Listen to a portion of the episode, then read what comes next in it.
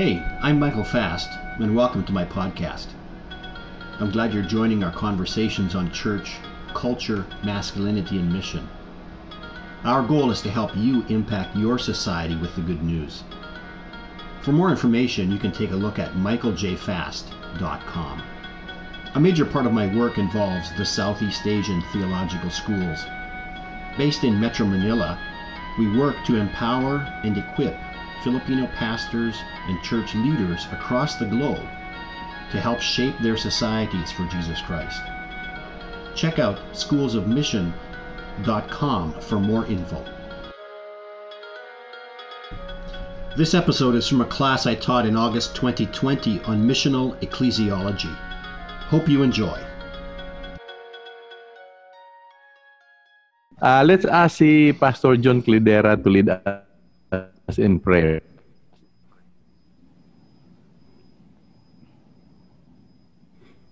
Walang bulyong, Pastor June. Wala pa rin.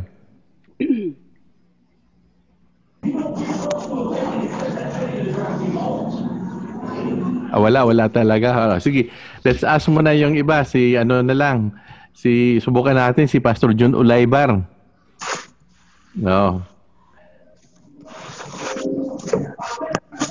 Please, Wala rin, wala rin, ba't walang mabulyong? Hello, hello. Wala rin kaming naririnig eh. Oh, ma- mahina lang, mahina lang. Lakasan mo lang. Ay, lakasan nyo lang, lakasan, lakasan mo. Hindi, nakamit ka pa. Yan. Hello, sir. Hello. Yan. Mahina, mahina lang. Mahina lang. Ah, Ah, mahina pa rin. So, hindi tayo makaano nito. Hindi natin malaman kung naka-amen na, no? so,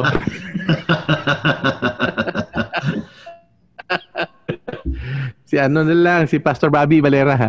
Pastor Bobby, Po. ah pwedeng ikaw mag-opening prayer. Ah, pwede po. Ah, kasi malakas-lakas yung ano, ng, ng audio mo. Sige, go ahead po. Sige po. Panginoon, salamat po sa kabutihan ninyo sa amin ngayong araw na ito. Tulungan niyo po kami, Panginoon, na sa pag-uumpisa po ng aming klase, nawa po ang banal na espiritu ninyo po ang gumalaw sa aming kalagitnaan. And uh, we are thankful, Lord God, that you've always been uh, faithful to us, Lord. As you continue, Lord God, to equip us more so that we can be, Lord God, ready, Lord God, ready for the task that you have entrusted, Lord God, for each one of us in our own peculiar kind of ministry work. And thank you, Lord God, for this particular study, Lord. We just entrust you everything, even for our speaker, Lord, to really uh, facilitate, Lord, and help us understand these things. Lord, we continue to honor your name, Lord. Everything that might transpire, Lord, in this, uh, Lord God, uh, study, we always return to you the honor and glory in Jesus' name. Amen. Amen. Salamat, Pastor Bobby. Salamat din po. May mga announcement, uh, announcements pa ba, bro? O ano na? Tuloy tayo. Ah, mamaya na lang, bro. Mamaya na lang. Okay. Go ahead. Okay, so we have uh, 24 ngayon. So uh, alam ko naman natin na mamaya maya, na konti may mga ibang mga madagdag dito sa sa sa chat natin. So kamusta ang inyong pahinga? Meron akong nat- natanggap na dalawang vlog ha. Yung isang masipag na estudyante, kaklase nyo, masipag na, nagpadala ng dalawang vlog dito sa akin ngayon. Ang ah, ang tanong pala ng iba diyan is kailan ba yung deadline ng assignments natin?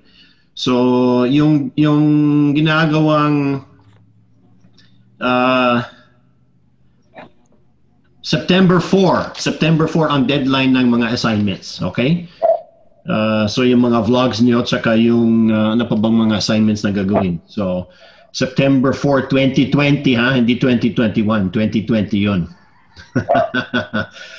Ah, tapos meron naman aso na tumatahol. Kanino kaya yung aso na yan? Okay. Uh, okay. Okay. Uh, so, um, last time, napag-usapan naman natin yung uh, the, the first two of the functions. We talked about uh, we talked about um, um, uh, in in the functional church. We talked about uh, uh, koinonia, yung pagkakaisa, and then also kerigma. And uh, so pinag-usapan naman yung may isang tanong bago tayo natapos kasi medyo overtime tayo last last week or last time. Uh, may tanong patungkol sa sa pagpapatanggap ng uh, ng uh, ni Jesus bilang uh, bilang Kristiyano. Remember we talked about uh, let me let me share my screen here muna. Um, so pinag-usapan naman natin yung yung bounded set. So sinabi naman natin uh, na meron naman meron naman tinatawag na bounded set at uh, at uh, at meron naman dito sa sa sa uh, sa boundary malino naman yung yung yung yung uh, proseso sa pagpasok sa loob pero pagdating sa loob, medyo malabo naman yung tungkulin ng grupo. So if we look at this, we have two parts. Meron sa labas, meron sa loob. At sinabi naman natin, uh, parang ganito, tanggapin mo si Jesus, Jesus bilang Panginoon at tagapagligtas. So parang yung idea na meron tayo is um, um, pinapatanggap naman natin yung mga taong sinishare natin uh, para sila ay pwede magiging makapasok sila sa church. At alam naman natin na tuwang-tuwa tayo dahil meron naman tayong panibagong kristyano uh, meron naman tayong uh, uh, bagong kapatiran sa Panginoon dahil sila ay uh, dahil tinanggap naman na, tinanggap naman nila ang ang, ang Panginoon. Ang problema pagdating sa sa sa loob, malabo naman niya ang atin susunod na mga hakbang na gagawin kasi parang focus lamang tayo is doon sa pagpapatanggap. At so may nagtanong yata si si Marvin ya Pastor Marvin yata ng Kalamba nagtanong Uh, so, ano bang gagawin natin? Pinapatanggap pa rin natin yung mga tao na sa sa ano sa sa Panginoon o hindi o hindi na. And I think uh, I think uh, hindi naman hindi na, hindi hindi ko naman sinasabi o hindi naman natin sinasabi na na bawal patanggapin kasi syempre part ng proseso natin. Uh, but I think the idea more is kapag hanggang doon lang ang ating proseso, kulang. So nakatanggap naman kay Jesus at um, at uh, um, nakatanggap naman kay Jesus yon so so itong tao ay ay nakapasok na sa loob so pasok na sa loob pero ano bang gagawin niya dito pagdating sa loob yun yun ang hindi natin alam and so we need to so dahil malabo ang ating tungkulin o uh, malabo ang ating purpose uh, malabo pa rin ang pagiging kristyano nila so nakatanggap naman so tinanggap naman si Jesus pero, so what? So ano bang susunod na gagawin? Bakit pinapatanggap natin? And normally we, we say, kasi pag, kapag pag tinanggap mo si Jesus, pagpatay ka na, makakapasok ka sa langit. So so langit pala tuloy ang ang ang nagiging uh, goal natin. So paano tong mundo?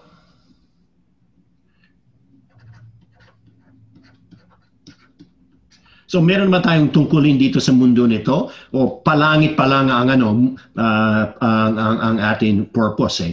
So I think imbes na sabihin natin wag natin wag natin gawin to, hindi naman hindi naman natin sinasabi na wag naman natin gawin to, kundi titingnan natin yung mga susunod na uh, na ibang iba't ibang mga bahagi ng um, ng uh, ng ng buhay Kristiyano. So, teka. Uh, wait. Clear. Okay.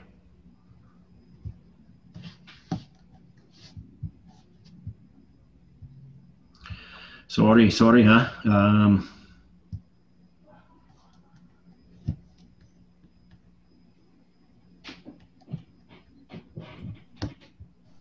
Okay. So, uh, pinasok naman natin itong angle scale. Siguro naalala nyo to. Um, that uh, we talked about how do how do we respond to the good news. At meron naman tayong iba't ibang mga hakbang na gagawin. So, uh, we start out with someone who's aware of the gospel. Uh, aware of God. So, alam niya may Diyos, pero hindi niya alam kung ano bang mabuting balita. And then sinabi naman natin, uh, aware na meron din palang mabuting balita para sa mundo. Pero yung specifics ng ng ng, ng good news, hindi pa niya alam. Basta may may good news, siguro nakaranig yung pangalan ni Jesus o meron naman nag-share sa kanya, pero yung basics ay hindi pa niya uh, hindi pa niya nakaalam. Pero ngayon, aware of the basics of the gospel. Pero hindi pa Kristiyano ayon sa ating pagkaunawa. Pero naglalakbay siya patungkol sa pagiging pagiging new creature they grasp the implication. So anong ibig? So alam niya yung basics of the gospel, pero yung implication, yung ibig sabihin sa buhay ng bawat isa, hindi pa niya alam. Ngayon, alam niya, ah, okay, may may may may, may bu- mabuting balita hindi lamang para sa buong mundo kundi meron mabuting balita para sa akin sinasabi niya so we have this positive attitude eventually okay so uh, siguro alam niyo yung implication ngayon may positive ay maganda palang balita to and realizing ay ako pala may problema so I need to act and I need to make a decision will I repent and have faith in Christ or not at ito yung ito yung moment na sinasabi naman natin sinasabi natin na uh, tinatanggap si Jesus bilang tagapagligtas at Panginoon. Pero hindi naman lahat ay agad-agad tumanggap. Okay, so ano bang nangyari? Nag-reject. So bumalik naman tayo dito sa sa number five to back to the implication of the gospel, the positive attitude towards gospel, the personal problem recognition, the decision to act, and repentance and faith in Christ. So lahat-lahat ito ay ay ay um, ay pinaulit-ulit naman to. Okay? Uh, until there's a decision to act and a decision to have faith and then eventually there is okay, tinanggap ko. So sinasabi naman natin, kagabi tinanggap ko si Jesus bilang tagapagligtas ko. At siya ng aking Panginoon ngayon. So ngayon, kinabukasan, paggising mo, ini-evaluate mo yung decision mo. There's an evaluation and eventually an incorporation into the body of Christ. Uh, there's the growth in in in in Christian in in Christian uh, living, having communion with God, stewardship, reproduction, internal, having gifts, external witness, etc. So ito yung ito yung itong mga ano nito is part of uh, our response bilang mga tao sa sa mabuting balita patungkol kay Hesus Kristo. So merong proseso may may may may uh, anong tawag nito? Meron naman um, steps to the gospel. At uh, hindi lang hindi lang si Engels ang may gawa nito. Maraming ibang tao na gumagawa ng scale. Yung mga taong habang sila lumalapit sa Panginoon, ano bang ang, ano ba ang kanilang dinadaanan? Ano bang mga hakbang ng kanilang uh, ginagawa habang sila ay lumapit sa Panginoon. Pero bukod doon sa gawa ng mga tao, yung mga response natin sa good news, meron din role ng Panginoon. So God has the role of revealing uh, Himself to people, uh, convicting people of sin, uh, and ultimately of sanctification. And then of course there's the role of the communicator. Ito yung ibang halista. Ano bang ginagawa ng ibang halista? So una-una, pinapahayag Meron Diyos na may pagmamahal sa iyo. Namatay si Jesus para sa ating kasalanan. Uh, namatay, uh, uh, sinalo ni Jesus ang ang ang um, sinalo ni Jesus ang uh, uh, ang, ang ang ating kahihiyan at uh, at tinalo niya si si Satanas ang ating kalaban para tayo ay pwedeng mamuhay na walang walang takot. Okay? So may mga ganun idea. Then there's the persuasion, uh, personal uh, uh, persuasion for the person, ay, alam mo yung si Jesus na yan, yung sinabi ko, para sa iyo yan, kailangan mo din yun. So there's the persuasion part. And then follow up and cultivation. So yung role, hindi lang basta patanggapin natin ha, basta patanggapin natin yan, okay na yun. Hindi naman yun hanggang dito sa cultivation and follow up. So we have this longer process of, uh, of, of, of of salvation process. So normally kasi pag, pagdating natin dito sa Mike, uh, hold, hold it, hold it, Mike. Yes. Uh, uh, sa para sa lahat bago mag-create ng confusion sa o sa sa, sa isipan ninyo at uh, hindi niyo makita ang depth tsaka yung uh, lalim nitong pinipresent ni Dr. Mike. Uh, you had been taught since uh, elementary tsaka high school tsaka college na ang X and Y axis yung positive ay sa taas tsaka yung positive ay sa kanan. So ito ay going downhill. So papuntang impyerno yung kakalabasan nito. Eh.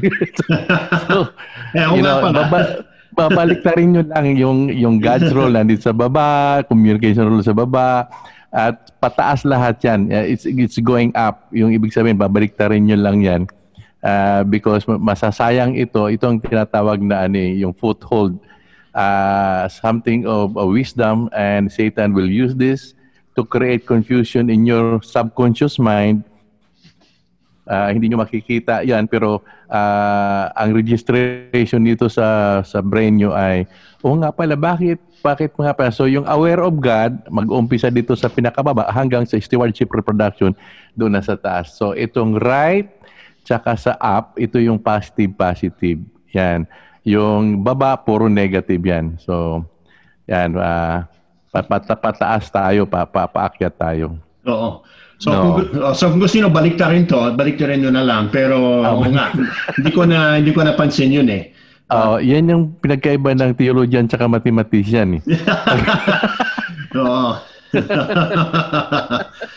Oo, yun, yun. Wala akong kinalaman sa pagbilang eh. Bibilang-bilang 1, 2, 3, 4 lang ako eh. Hindi ko alam yung, yung lalim ng, ano, ng, ng, ng hugot ni Bishop dito sa, ano, sa ah, pagiging baliktad eh.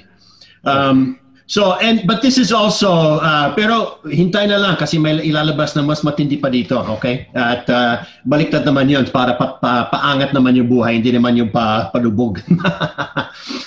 um, so, salamat sa paliwanag doon. Um, pero, so ang goal natin is actually, kasi normally, akala natin ito yung goal. Bagong nilalang, okay? Pero ayon sa sistema na ni sinabi ni Engels, ito yung goal natin. Uh, ultimately, growth in uh, in the in the kingdom of God. Eh, meron naman langit, pero ano naman yan, kabilang buhay naman yon. So, uh, that's afterlife. Pero ito yung part ng ano bang ginagawa natin habang tayo ay dito pa sa mundo. And so, eh, apart from uh, ap- ap- apart from uh, Naglolo ko yung ano ko dito eh.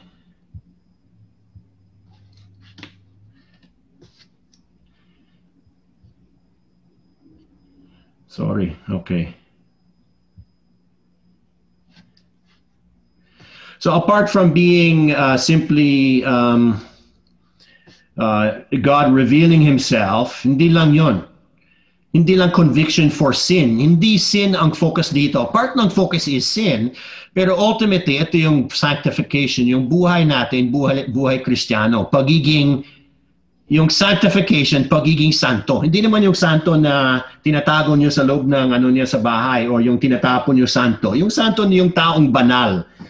Um, uh, yung yung yung pag, pati- pagiging katulad ni Kristo. So yun ang ibig sabihin ng, ng sanctification. Um, at uh, at yun ang part. So ito yung goal. And yung idea here is follow up. So mahalaga yung follow up and cultivation para makapag grow yung yung tao sa Panginoon. Uh, so then we move beyond that into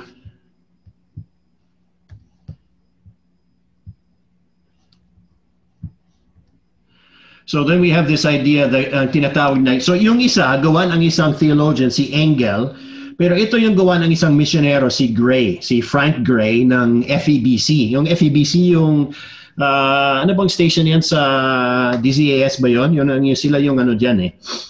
So Of there's Far this, East Broadcasting Company. Oo, so dati sa Valenzuela yon pero uh, binalik yung kanilang lupain doon sa sa city ng Valenzuela, ginawang park. Pero ngayon, I think sa Ortigas Center sila nakabase eh. Yes. Um, and so this uh, there's this idea of a different scale. So imbes na yung scale ng kung ligtas ka o hindi, this is a scale of whether or not you are aware of the gospel and uh, and and and and uh, so there's an idea of so dito sa baba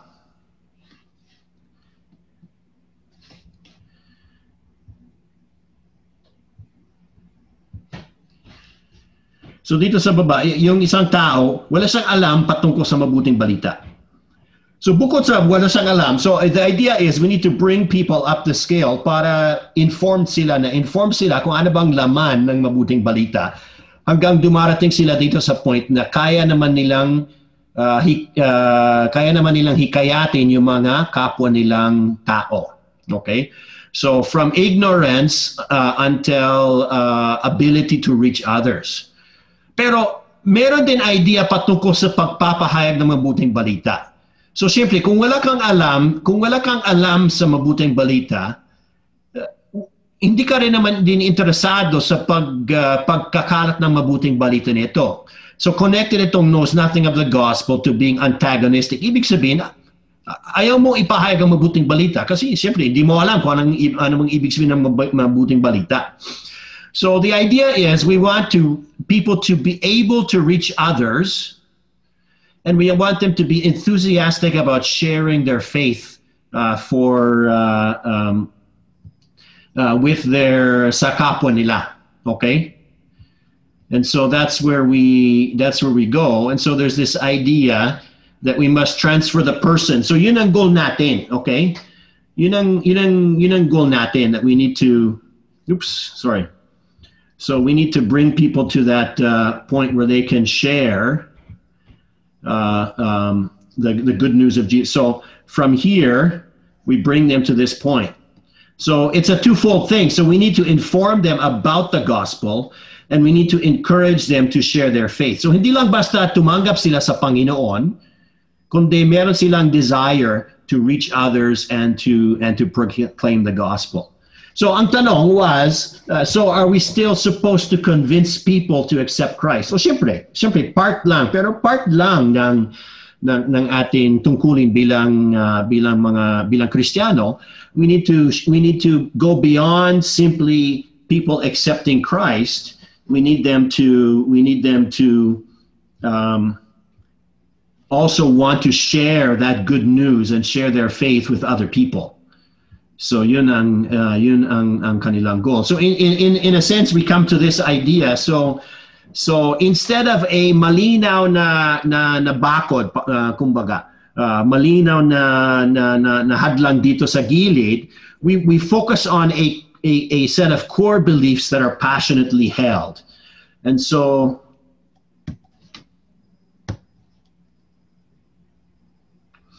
And so there's this idea that um, the reasons why people will come to the church, hindi gano'ng kalinaw kung bakit sila. Maraming dahilan kung bakit sila gustong lumapit sa, sa Panginoon.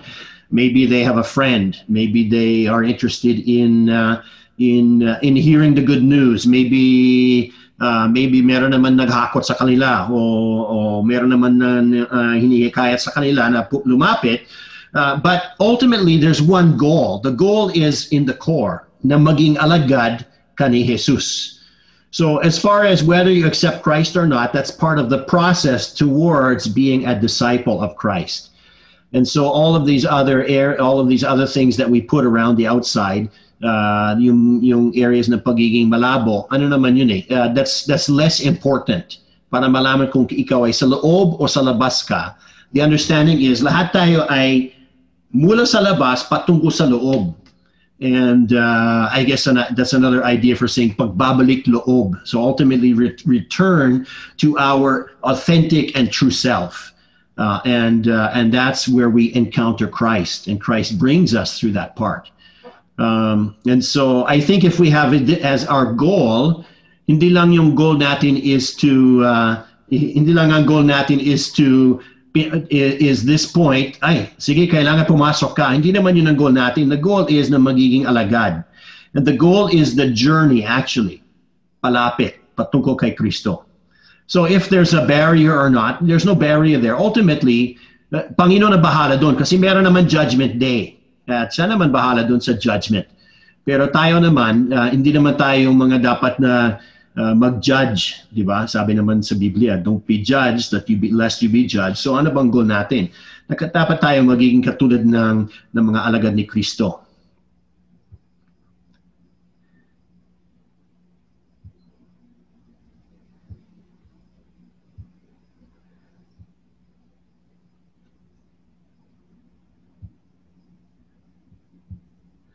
Okay, so i-stop share ko muna ito and then we'll we'll talk. So uh, hindi ko alam kung dito si si Marvin na yung nagtanong pero uh, ano ba ano ba ano sa palagay niyo? Yung ano Mike, yung uh, Doc Mike, yung Yes. yung uh, uh, pinakamalalim na pinanghahawakan na paniniwala ng mga Baptist Mhm. na lahat ay nakasalalay sa evangelism. Yes. And uh, doon naman sa tinatawag nating evangelism ngayon ay yun ang tinatawag na minimal intellectual assent. Mm. Pinaka-minimal intellect ang hindi ko alam ang ibig sabihin sa Tagalog. Ano ma matalinghaga no, yung ah, parang parang ano lang yung nakapasok ka lang ng konti. Oo. At yun ang tawag doon ay deciding for Christ, yung pagtataas ng kamay. At ah, medyo nakaka you know, nakakaiyak isipin na we spend most of our resources, our time, our decision uh, manpower doon sa to make people do the minimum uh, minimal intellectual assent. Mm. Natatanggapin lang si Kristo. Minsan eh, may paiyak-iyak. Kaya nga ang mga Baptist ay siya yung unang uh, uh, nagiging ano, nagiging attract na na-attract doon sa AGR yung sa encountering God kasi medyo powerful yun, di ba? Oo. Oo, may dating talaga yun. Ah, ah, may dating yun, may arrive. Ah, maglulupasay ka talaga, mag-ikot-ikot ka, tulo laway, tulo sipon, lahat-lahat. Mm. But uh, yung minimal intellectual assent ay uh, is also ginagamit din ni, ni, ni Satan yon para maging komportable na tayo.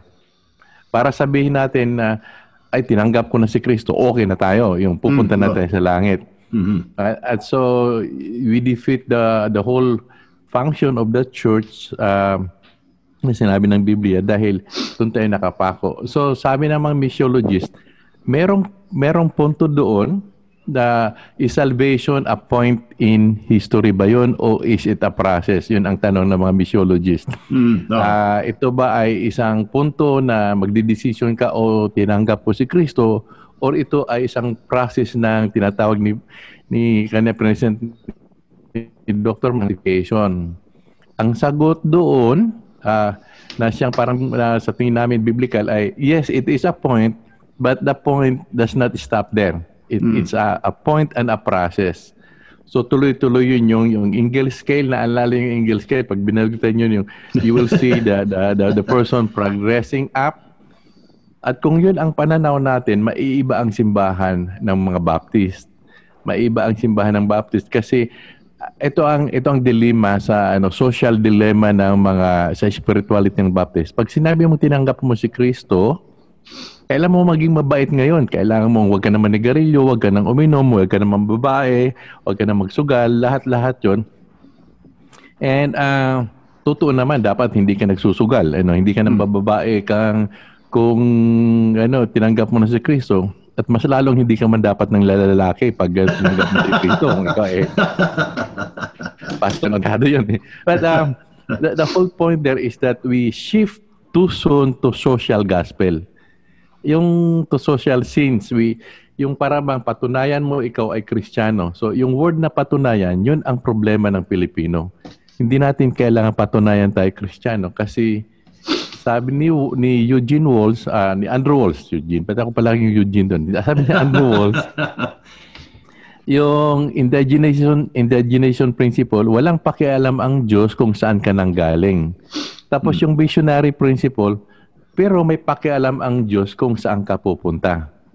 So, si ang Diyos na mismo ang kukuha sa iyo kung saan ka nang galing at dadalhin ka doon sa kanyang sinasabing pagbabago. Minsan, ang ginagawa natin mga pastor, pinipilit natin sila magbago. At ah, alam mo yung, yung nahilaw na luto? Yung ano, ah, parang ano daw yun eh. Ah, yun ang pinakamahirap na kainin, yung mahilaw.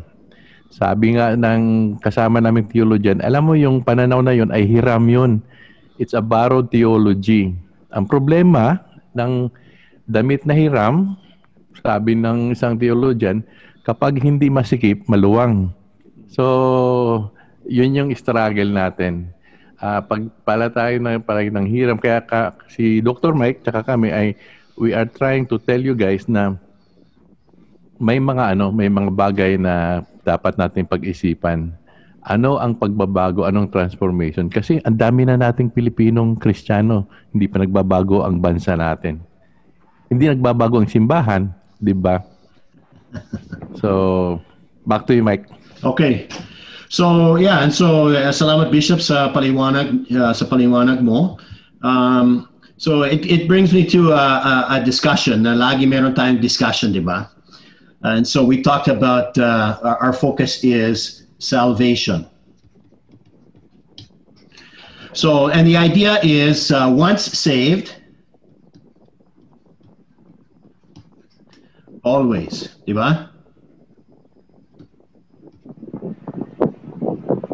So yun lagi ang, ang, ang, ang usapan. Tama ba yun? Once saved, always saved? O pwedeng mawala yung kaligtasan? And, and we can debate that, and that's, and that's fine, and meron naman tayong opinion on, on either side. The problem is, if we look at the, at the, at the, at the angle scale or yung gray matrix, uh, isang paglalakba ito, hindi naman point in time. Kung point in time lamang ito, Siyempre, kaya dapat pag-usapan yung point in time. Kaya lang, I think we have been uh, we have been sidetracked at, at dapat ang focus natin is uh, disciple ba ako o hindi?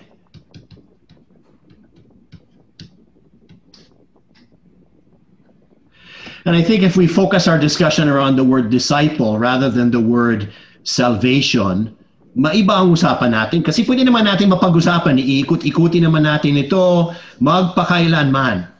Pero wala pa rin tayong disciple. Wala pa rin tayong disciple na bubuo. So we talk about, okay, baptism, baptist tayo, okay? We talk about uh, sinner's prayer, And we talk about the, the Christian life. Kaso lang, yung Christian life natin ay wala naman tayong input doon eh. Yung input puro nat natin input is is about this uh, this these two points in time, sinner's prayer, baptism. And as far as and we say bahala na si Espiritu Santo sa buhay niyan. And then we talk about the fruit of the Spirit, we talk about those kind of things. Kaya lang, kung wala naman tayong input, kasi yung, yung life natin is actually connected dito sa discipleship. So wag natin wag pa na, wag natin pagawain kung once saved always saved o hindi.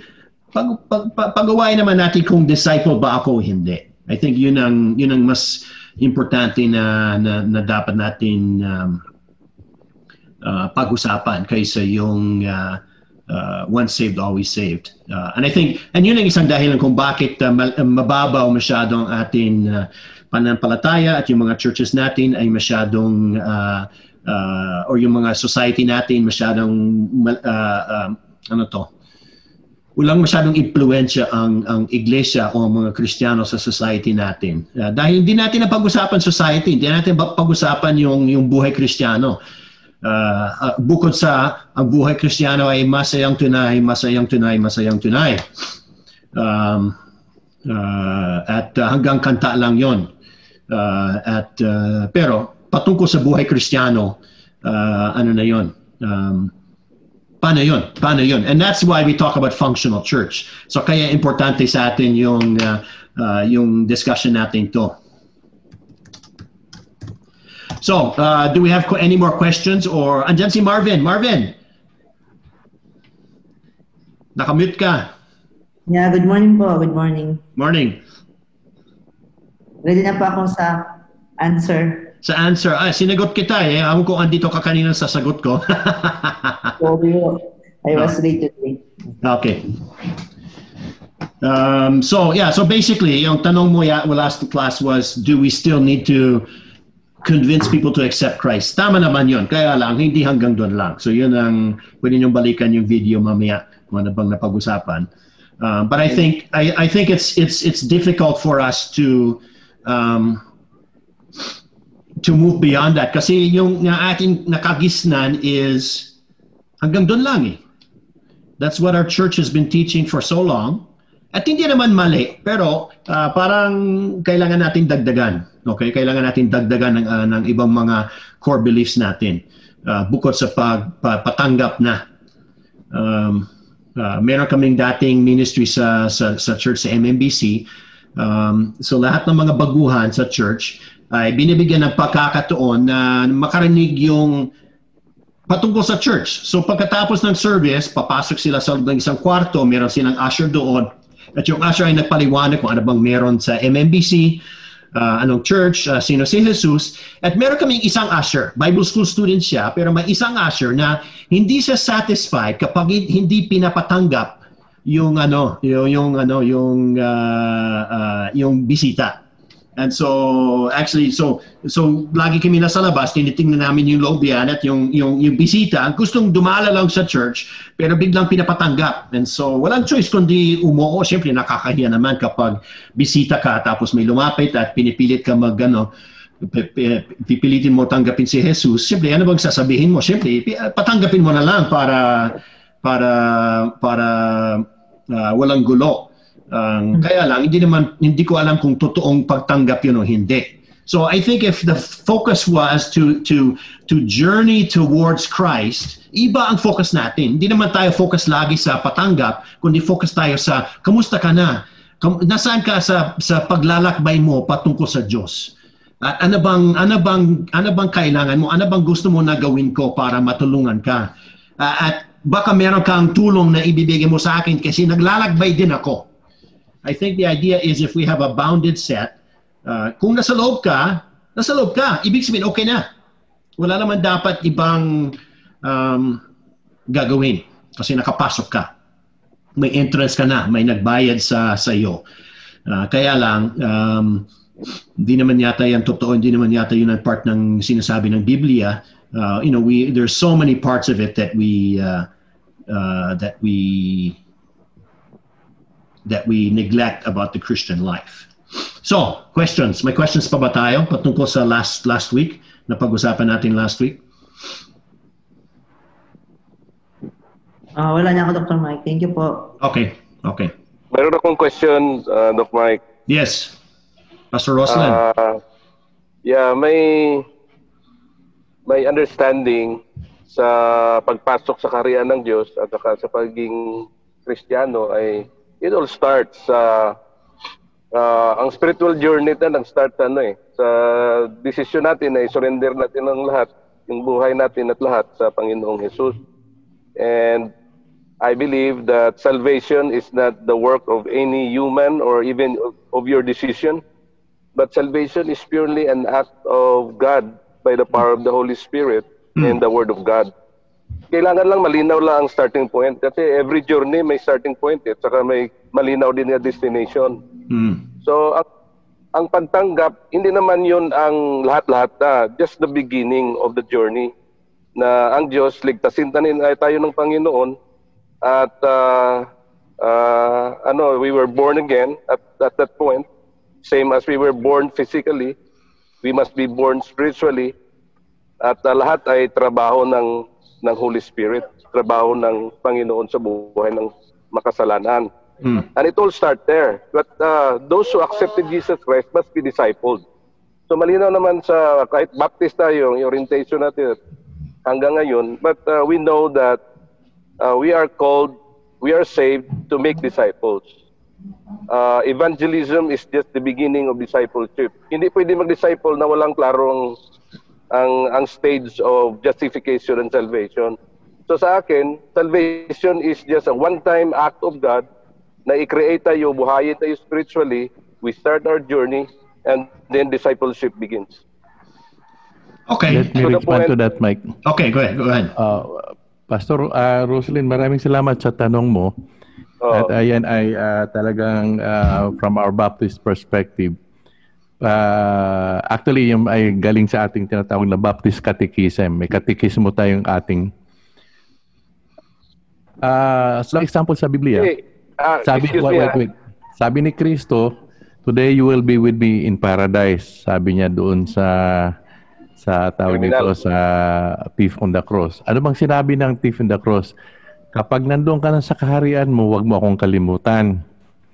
Hindi naman sinabi niya tatanggapin kita bilang Panginoon at, at tagapagligtas.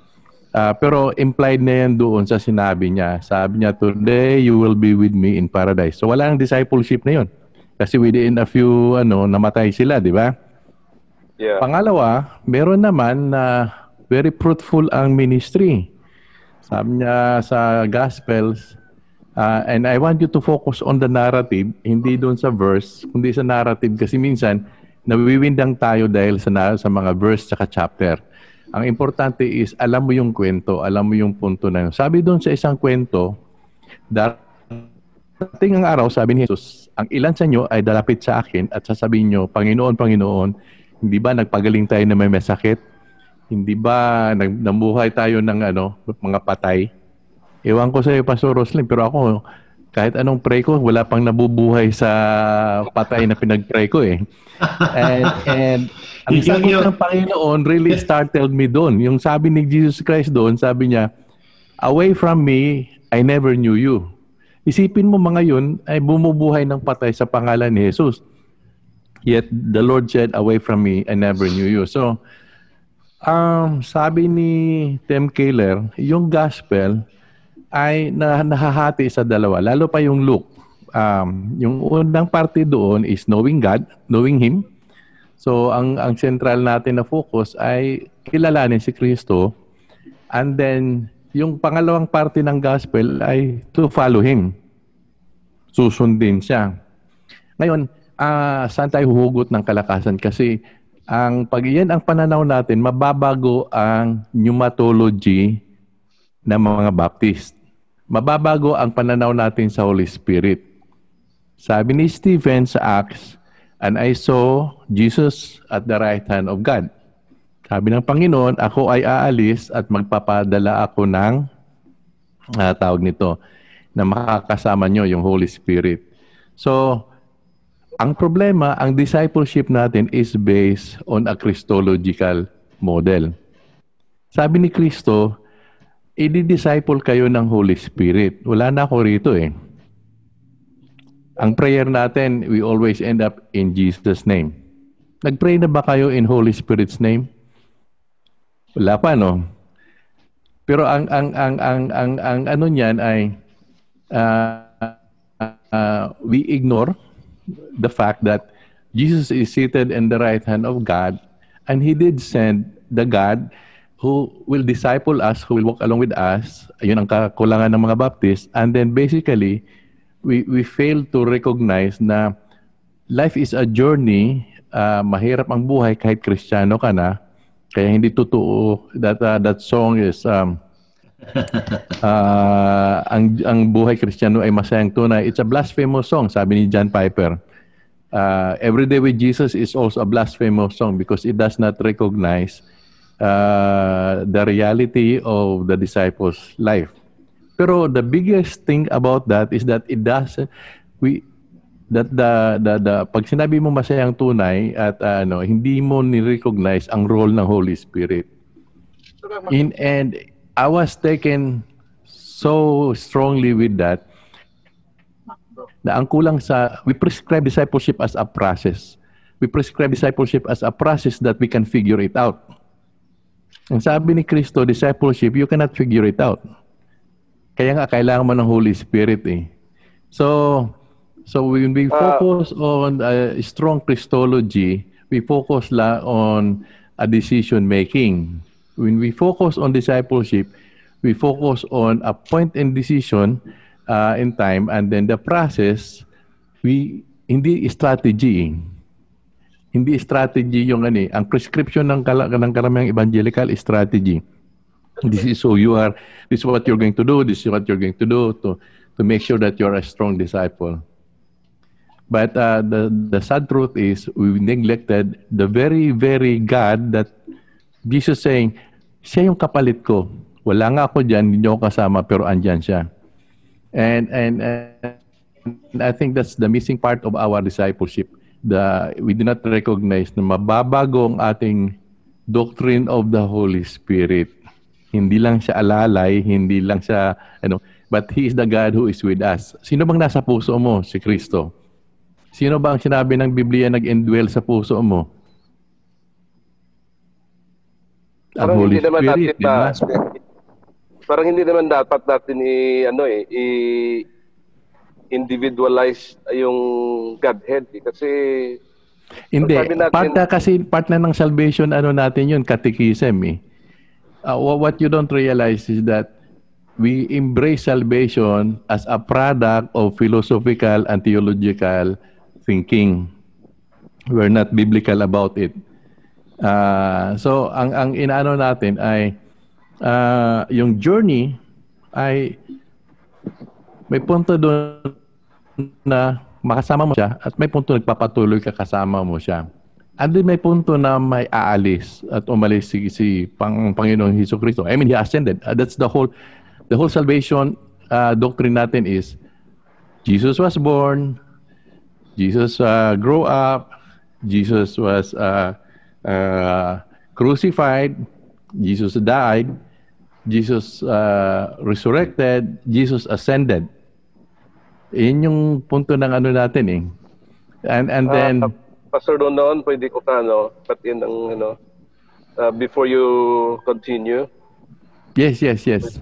Yesterday, I preached about uh, the Father's will based on Matthew chapter 7, uh, 21 to 23.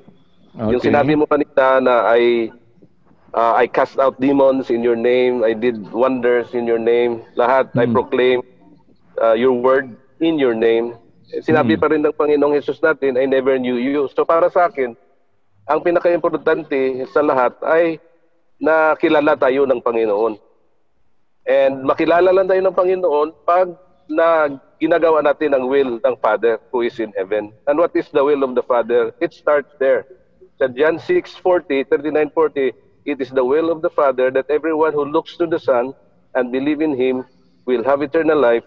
And it is the will of the Father that no one that God, the Father has given to me that I will lose any of them, but I will raise him up in the last day. So para Ayun. sa akin, Yun yung magandang tanong doon. Ang magandang tanong, sino ang nakita mo? Sino ang Si son na yun na nakita mo? Kasi sabi ni Kubuloy, siya yun eh. ah, hindi naman no, pwede yun. no, the- what I'm Oh. trying to say, what I'm trying to say is we assume too much that we know Jesus Christ. Dito lang sa atin, ang dami ng distortion ni Jesus Christ. Dito sa Pilipinas lang. So, it's another topic for another day. But what I'm trying to say is I'm focusing on, sabi ng, ng, ano, ni Tim Keller sa Gospel, uh, the first part is knowing Him. You have to know who Jesus is. And it's not Yep. just a single single uh, picture. It's not just He is the Savior and He is the Lord. You know, the, Jesus that the, that we sometimes worship is not even the Jesus of the Bible. Ah, maraming libro ang sinabi sa nagsasabi na the Philippines is one of the land of the many Christological distortions. Ang dami. Ang daming ah, imahe ni Kristo at isa doon basically ang imahe ng mga evangelicals at ng mga Baptist. We assume too much that we know who Jesus is. So that's why when you quote na ah, doon sa sa last verse na kinote mo, parang inassume na natin na kilala natin si Kristo. The, the assumption in the Bible is you do not know Christ unless the Holy Spirit reveals you to Him. That is why you can follow Him.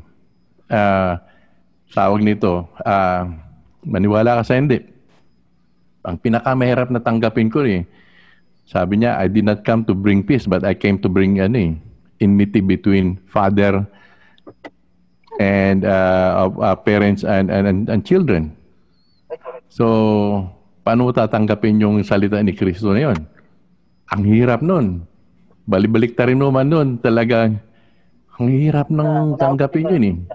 So, minsan ang kilala natin na Kristo ay yung kilala natin ni Kristo na nakita natin sa kung sinabi ng mga missionary. Ah, kasama na doon si Pastor Mike. Ah, pero Pero lahat ng sinasabi ko tama ha. Lahat ng sinasabi ko tama. oh, ngayon si Pastor Mike ay sabi niya ito ang ito yung kulang natin sa pag-unawa at pagkilala kay Kristo. Kaya hindi natin siya nasusunod kasi kulang. Halimbawa, sa tithes and offering, sabi ni ni Kristo, sabi natin no, 10%, di ba? Old Testament model. Sabi ni Kristo, I did not come to abolish the law but to fulfill it. Eh, mali yung word na fulfill dun eh.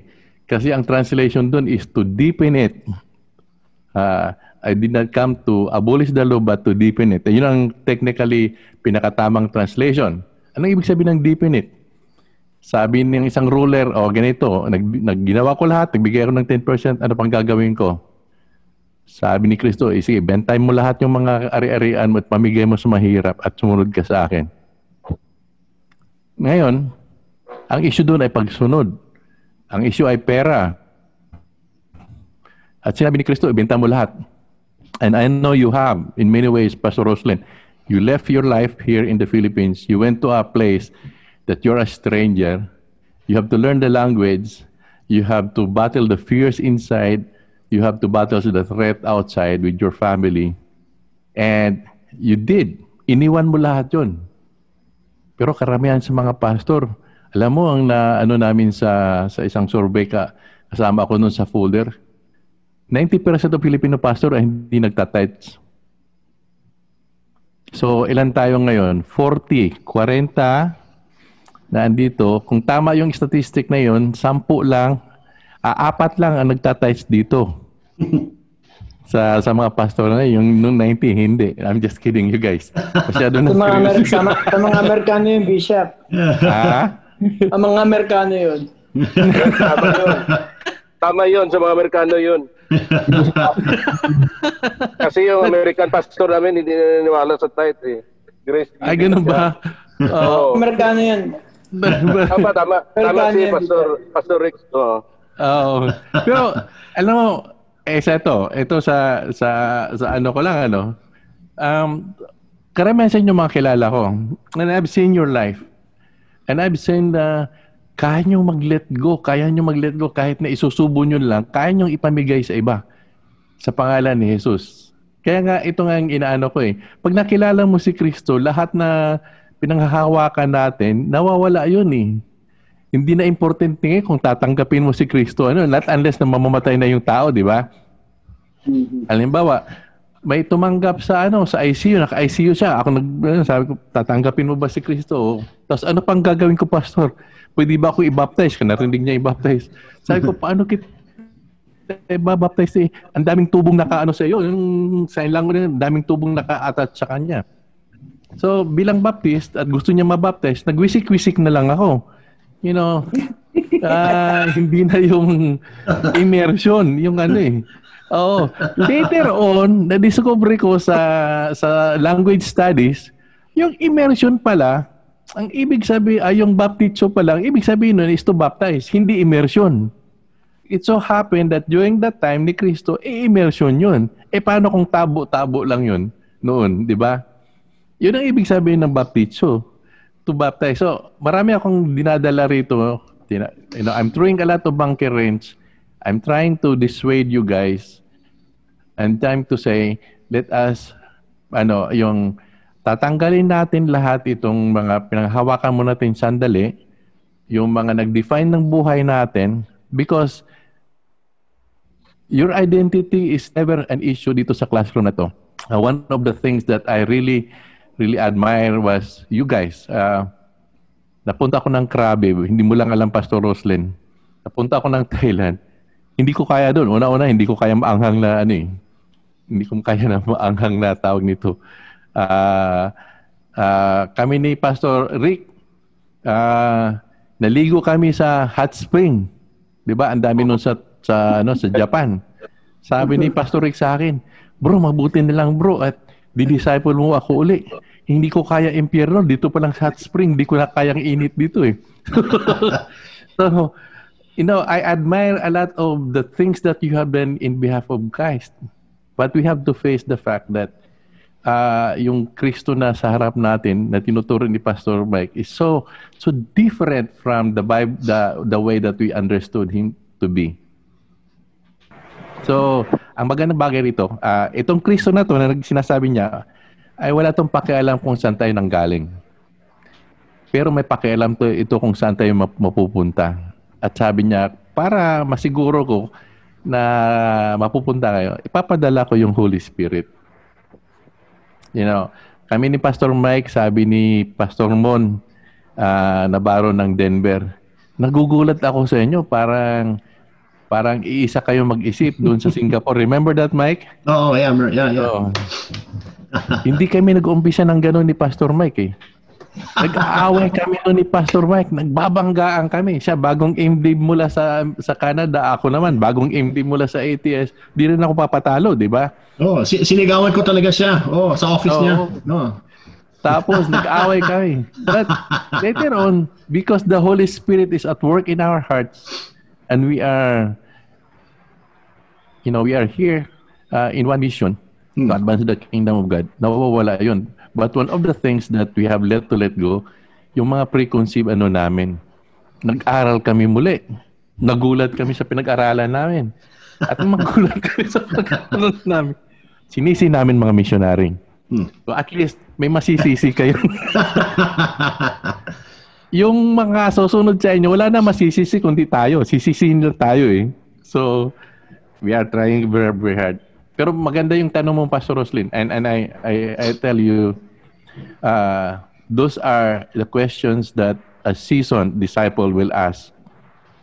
You know, but sometimes we need to open up uh, lalo pa sa yung sinasabi ngayon ni, ni yung hindi madali yung sinasabi ni Pastor Mike it will it will it will not make you sleep at night hindi ka makakatulog niyan kasi bubulabogin yung nakakamada na mga paniniwala mo sa buhay and then makikilala mo si Kristo And and with all uh, now by the way na nawala ako ng battery kaya na, na, na wala akong picture doon sa, sa nagcha-charge muna ako ng ano ng ng camera. Sorry to hijack your class mic. Ah, no, no, no, it's okay, it's okay. Iisa nga ang ating DY. So, um, at, at totoo naman yun. Siyempre, alam ko naman meron naman tayong ah, pinanggalingan na napakalalim ang ating theology. Ah, masyadong, masyadong mayaman ang theology natin patungkol sa kaligtasan. At ah, ito yun ang nagiging sentro ng ating halos lahat ng ating ginagawa. I think for how many years? I think yung mga ibang mga issues simula nung panahon ni Martin Luther siguro more than 500 years ago na pinag-usapan at pinag-isipan ng maigig ano bang ibig sabihin ng kaligtasan na nag- nagmumula sa Diyos at at at, at doon din ta, doon din galing yung yung grupo natin at least yung isang bahagi ng grupo na ng, ng, ng history natin galing sa konsepto na yan na tama ba ang ating approach sa Biblia Tama ba ang ating approach patungkol sa kaligtasan? At mahal napakahalagang kaligtasan kasi kung wala kang kaligtasan, di ka ligtas. Ibig sabihin, si impyerno ka. So siyempre, alam naman natin yon.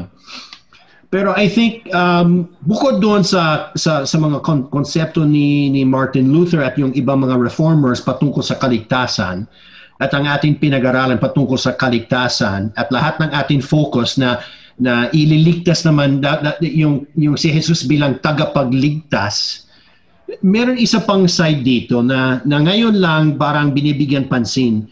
I mean before may may pinapansin naman natin to pero yung pagiging disciple. And I think I I think na na we sometimes equate salvation with being a disciple. Kung ligtas ka, disipulo ka ni Jesus. At kung disipulo ka ni Jesus, ligtas ka. Ah, pero hindi naman e- equivalent yung dalawang terms na yan. Meron naman, um, kaya nagtanong si Jesus sa, sa Mark chapter 8, tinanong niya yung mga disciples niya, sa tingin nyo, sino ba ako? O sa tingin ng iba, sino ba ako? So may mga sinasabi sila. Tapos sa tingin nyo, sino ba ako? Bakit nagtanong si Jesus noon? I mean, syempre, that's part of the central theme of the book of Mark para makilala naman natin si Jesus bilang anak ng Diyos.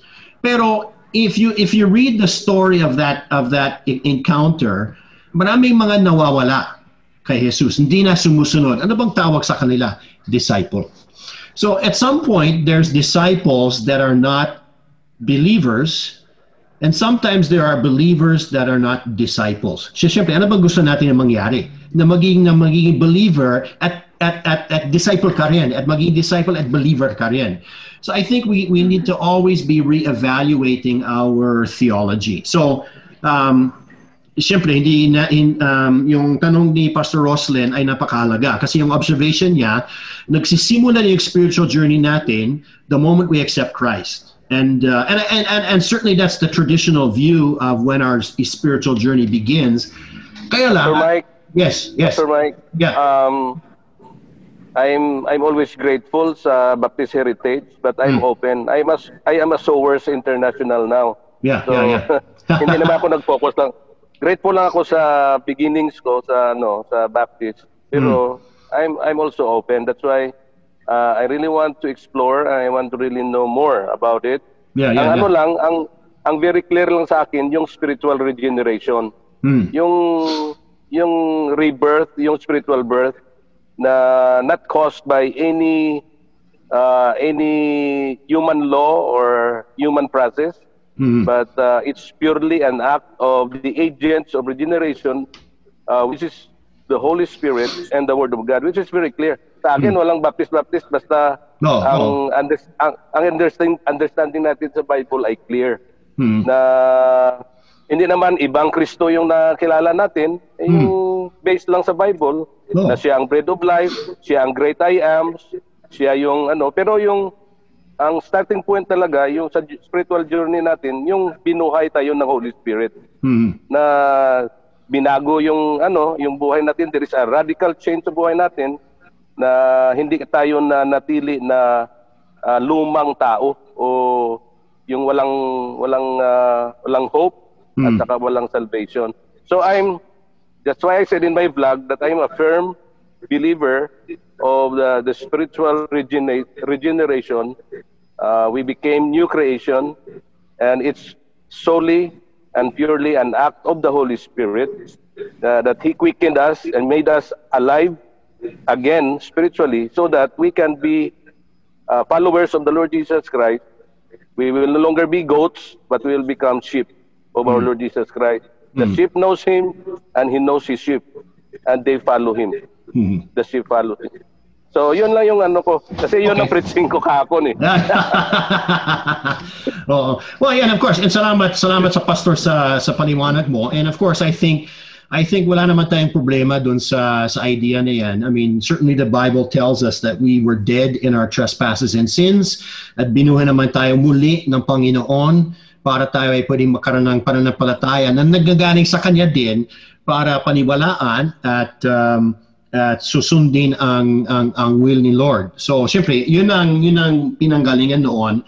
And I think if we talk about the concept of charisma when it comes to functional church, I think we want to expand beyond that. So, okay naman yun. Syempre, ah, ang kaligtasan natin ay base sa sa kagandahang loob ng Panginoon. At wala naman tayong gawa. So, kung ligtas tayo, ligtas. Kung hindi, hindi. But I think from the from our human perspective, ano bang response natin doon sa gawa ng Diyos? Um, so uh, binuhay naman tayo muli. Pero ano bang ano bang response natin doon? And I think I think for a long time the response has always been tanggapin mo si Jesus kasi pag mamamatay ka na, pwede ka na pumasok sa langit. And so there's the whole there's the jump from our our life now and then our life after the next life. Kaya lang, itong buhay natin dito, kung saan tayo ngayon, ano bang kinalaman ito sa sa sa kaligtasan natin? Is there any part of salvation? Is there any part of the good news that enters into life today?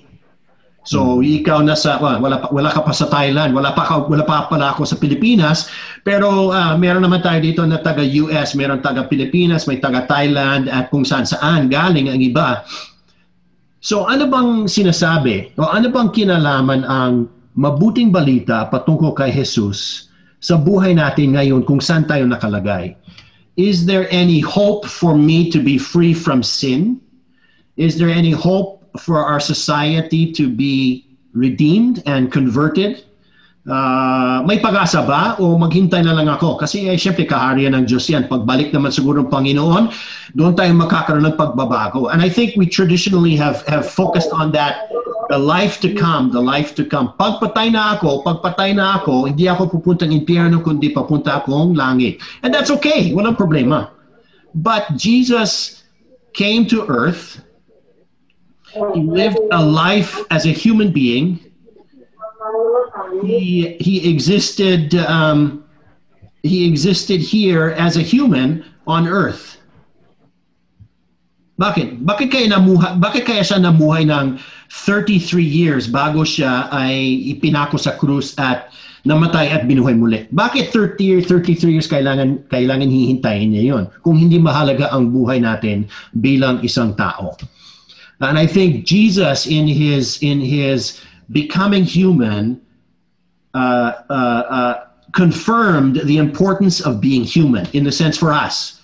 Hindi natin pwedeng sabihin, ay tao lang ako, ay tao. Yun lang yung, ang, palusot natin, di ba? Ay gusto ko sa, sana magbago, kaya lang tao lang ako. Ano bang tao lang ako? Tao din si Jesus eh, namuhay siya. Nagtagumpay si Jesus bilang tao. Diyos siya, pero nagtagumpay siya bilang tao. Nagpapuspos ng Espiritu Santo. Namuhay siya, hindi naman siya laging gumagawa ng milagro para kapag inutusan sa ng nanay niya na mamalengke siya, biglang naggaganon yan at andun na yung, andun na yung dapat niyang pipiliin sa, sa palengke, andun sa harapan. Hindi naman siya nag-magic eh. Yung pagiging Diyos ni, na, ni Jesus, eh, hindi magic lang yon para ginagamit lang sa kanyang personal na, na, na, na benefit, kundi ginagamit na yung pagiging Diyos niya sa bene, benepisyo ng buong mundo. And I think nagtagumpay siya bilang isang tao dito sa mundo um, uh, who can be filled with the Spirit para meron tayong pag-asa. Ay, tao lang ako pero si Jesus, Diyos naman kasi siya. Kaya nagtagumpay siya. Hindi naman, hindi naman yun nagtinuro ng Biblia eh. Nagtagumpay siya uh, sa pamamagitan ng Espiritu Santo. Katulad ng sinabi ni Bishop kanina, yun din ang ating pag-asa na meron tayong Espiritu Santo na tumutulong sa atin at binibigay at binubuksan ang ating kaisipan at, at lahat yan. So if we think about Jesus as being bringing good news and the good news of Jesus Christ, we talk about Jesus and our life today. So, so if we think about good news, we think about um, so we think about Jesus as okay. Let's say Jesus, and so let's say we we talk about um, Korakot. We talk about COVID 19. We talk about um, um, uh, racism. Uh, we talk about sin of all kinds. We talk about evil. And so we, we see Jesus and we say, okay, so is Jesus only concerned with sin? Yun lang ba? Or is Jesus concerned with corruption that exists in our world today? Nalulungkot ba si Jesus dahil sa nangyari sa PhilHealth, yung 19 billion? Nalulungkot pa si Jesus doon? Nalulungkot pa kaya si Jesus dahil uh, mga mga 100 ano ba 190,000 na tao na 190 ba 'yon na namatay sa COVID? Di ko na di ko na check lately. Nalulungkot pa si Jesus dahil meron COVID-19 ngayon? Nalulungkot ba kay si Jesus na meron naman racism, meron naman discrimination? Nalulungkot ba si Jesus na meron naman kasamaan na kasama sa struktura ng ating mundo? Nalulungkot ba si, si Jesus sa lindol o sa bagyo o sa iba't ibang klasing kasamaan na, na, ng ating karanasan sa mundo. I think interesado si Jesus sa bawat isa dito. So hindi lang siya basta, basta namatay para ligtas ang ating kaluluwa. Okay? Mahaba ang kaluluwa. Eh. Soul na lang ang isusulat ko. Interesado si Jesus sa sa sa sa soul. Pero interesado din siya sa katawan ko. At interesado din siya sa spirit ko. Huwag natin pag-usapan kung tatlo, tatlo lang yun, apat o dalawa. Okay, ibang usapan yon Ano lang naman yan. Uh, pampalipas oras ng usapan yan. Pero interesado si Jesus sa bawat isa. At yung kerigma na pinag-usapan naman natin ay may kinalaman sa bawat bahagi. May kinalaman sa soul, may kinalaman sa, sa, sa, sa katawan, may kinalaman sa espiritu natin. Uh, and and oh, of course, all of these things. I think if we look at some of these issues um, in the world today, ang dami, bukod dito, marami pang ibang mga kasalanan na pwede naman natin. Uh, we can talk about um, uh, extrajudicial killings. Interesado bang Panginoon doon? Uh, yung yung um, poverty yung uh, yung yung fact na yung ilan ba mga estudyante natin ay walang access uh, sa internet. Uh, so uh, for online school. Interesado si Jesus din dito. So the question we ask when it comes to kerigma is kung si Jesus ay pangulo ng bansa, o kung si Jesus ay kapitan ng barangay, o kung si Jesus ay yung alkalde ng ating uh, munisipyo, o kung si Jesus ay ay ay leader ng, ng kung si Jesus ba ay leader ng ating simbahan, ano kaya ang magiging mangyari sa mga bagay nito? Interesado ba siya o sasabihin niya, ay, hayaan mo lang yan kasi basta yung, yung kaluluwa mo ay ligtas, okay na yon. Yung ano na yan, yung mga problema niyan, wala tayong magawa doon. Hintayin naman natin yung kingdom of God sa sa yung mga mamamatay na yan na, na ilan ba? Ano naman yan? Wala tayong magawa dito. That's not what Jesus tells us to do. Jesus, in fact, is interested in all areas of life. And so if we're interested in proclaiming Jesus Christ, we not only proclaim salvation from sin, but we proclaim salvation for our bodies, salvation for our spirit, uh, salvation, and we find solution. Sa kaharian kaya ng Panginoon, meron kurakot. Sa kaharian kaya ng Panginoon, may EJK. Sa kaharian kaya ng Panginoon, may mga maghihirap ba yun? O kaya mga mayayaman? Sa kaharian ng Panginoon, meron ba kayang mamamatay dahil sa sakit? Sa kaharian ng Panginoon kaya may lindol ba o bagyo? Sa kaharian kaya ng Panginoon meron racism ba? Sa kaharian na ba ng Panginoon may may may uh, broadband internet o wala siyempre iba, ibang ano yun. Pero sa kaharian ng Diyos, siyempre lahat itong mga bagay nito ay mawawala. Kasi si Jesus naman ang, ang, ang ating hari. Hindi lang siya tagapagligtas ng ating kaluluwa, kundi tagapagligtas siya ng ating sistema sa ating society, ng ating lipunan, ng mundo, ng sanlibutan. Hindi lamang kaluluwa. And I think if we move beyond the idea that Jesus is interested only in our soul. At alam ko naman, hindi naman natin, hindi naman yan ang ating pinapaniwalaan, pero pagdating ng focus natin. So, ngayon, COVID times, okay? COVID. Okay. So, uh, teka muna, hanap-hanapin ko muna dito yung, okay. Uh,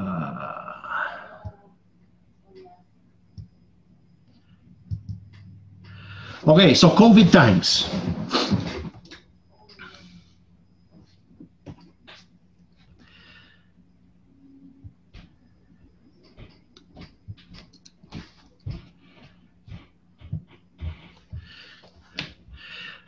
So normally, sanay tayo sa church gathered, okay? So normally, magtitipon-tipon tayo tuwing linggo ng, ng umaga ng alas 11 o kung anong oras kang simula niyang service niyo bilang isang community. Magtitipon-tipon tayo doon. Pagdating doon, sumasamba tayo sa Diyos, um, nagpa- nagpartake tayo ng Lord's Supper o iba't ibang bahagi ng ano or may baptism minsan, meron naman preaching of the word at meron naman kayusan may sistema ng governance and we have this spiritual nurture that occurs. Pero dahil wala na ito, o kung meron man yan, medyo limitado ang ating focus dito sa spiritual nurture na part na yan. And in some ways, we can even say, siguro, um, we can even say, we can even say, okay, for the time being, parang walang ito. I mean, we can gather online. At pag-usapan pa natin yan sa mga susunod na klase. But then we think about our engagement, the church engaging society. And we think about Jesus Christ as the ruler of the universe. So paano kaya yung pagkakaisa, yung fellowship, or yung koinonia? May pagkakaisa. Kung meron tayong pagkakaisa sa kapwa, at meron tayong pagkakaisa sa Diyos, meron ba kayang korakot na mangyayari? Hindi na kailangan may kurakot eh kasi lahat yan ay ay may may maayos na pakikipag-ugnayan. Wala naman dapat kumita ng sobrang dami at wala naman dapat kumita ng sobrang konti, kundi pantay na lahat 'yon. Kapag lahat ay naniniwala na si Kristo ang ang ang ang ang, ang Panginoon, hindi Panginoon spiritual, Panginoon bilang hari, pangulo kaya, kapitan o mayor or kung sino-sino siya magwo-worry ba tayo kaya tayo sa sa sa sa sa leadership ng ating bansa? At kung lahat tayo ay may serbisyo na ginagawa para sa bawat isa, o meron naman tayong pagiging saksi um, uh, sa kabutihan ng Panginoon, we can do this in the midst of COVID. Kasi this is COVID. Hey, sorry. So this part here is all COVID times, okay? COVID times, church scattered. So, pwede naman pwede pa rin tayo mabuhay bilang isang church. Kahit tayo ay hindi naman makapagtipon sa loob ng isang bahay-sambahan, kundi sa mga bahay-bahay lang tayo o, o, o iba. So the gospel becomes a gospel of hope in the midst of COVID. The gospel becomes a gospel of hope in the midst of social distance. The gospel becomes a gospel of hope in the midst of mask and uh, face shield.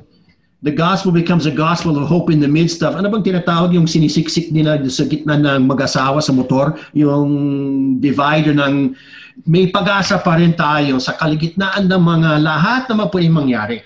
At bukod doon, sa mga dumarating na mga bagyo, kasi tagulan ngayon, uh, meron naman pag-asa dahil si Jesus ang, ang, ang, ang hari ng buong sanlibutan. Pwede ko naman paglingkuran yung kabutihan ng bayan kung saan ako samantalang nakatira ngayon. Kasi syempre, we're citizens of heaven. Pero while we are on earth, katulad ng Je- uh, Jeremiah 29, magtayo kayo ng bahay, magtanim kayo ng, ng, ng, ng, ng mga halaman, uh, mag-asawa kayo, mag-anak kayo, at, at, at pag-isipan mo yung kabutihan at kagandahan ng lungsod. Ipanalangin mo How can we do that in the midst of church scattered? We tuloy pa rin ang ating ano, limitado lang tayo sa mass gathering. Katulad ng sinabi ni Pastor June nung nakaraan. Pero ngayon, pwede pa rin tayo mamu- mamuhay bilang isang bilang isang church at katulad ng church na uh, na part, part ng plano ng Panginoon. So when we think about the when we think about the uh, the gospel and the kerygma, we think about the fact that the good news is good news for the universe, not simply good news for your soul. And so we talk about the start of the good news. Kung hindi focus lang sa isang taong, sa kaluluwa ng isang tao lamang, kung saan magsimulang mabuting balita. And we talk about good news for the entire world. Saan ba magsisimula yon? How can we as a church proclaim that good news to, the, to a world that is in need of good news? And where does that good news start? And I think, and we what we're teaching here, I think it starts with with with koinonia and kerygma and diakonia and martoria. That's where the good news starts, and this is good news for the individual and for the community and for society as a whole. And I think if we neglect to, to talk about the society, the good news of Jesus Christ as emperor, and we only talk about good news of Jesus Christ as personal Savior, kulang yun. Kapos yata ang gospel niyan eh. Kasi hanggang kaluluwa lamang, hindi naman ito umabot hanggang hanggang uh, buong sanlibutan. And I think uh, we, we, we, we, we see that we see that, that uh, I, I think it's much more beneficial for, for everyone if we focus on the gospel as a gospel of salvation for the universe rather than for simply the soul. Mahalaga man ang bawat isa. Hindi, hindi ko sinasabi na hindi importante yung kaluluwa ng tao. Pero hindi para doon lamang ang ating kaligtasan, kundi para sa kabuuan ng ating uh, uh, ng ating uh, pagkatao at ang identity, pagkakilanlan bilang anak ng Diyos. Ano, may questions ba?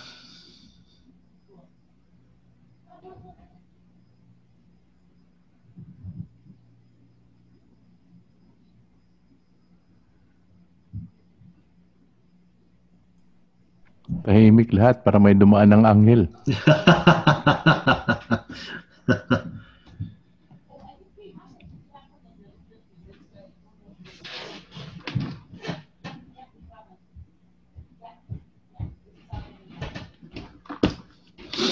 By the way, yung ginagawa ni Pastor Mike na merong uh, meron siyang pag sumusulat siya parang parang ang ganda ng sulat niya, nakukonek niya lahat-lahat. Uh, Wacom yun, medyo...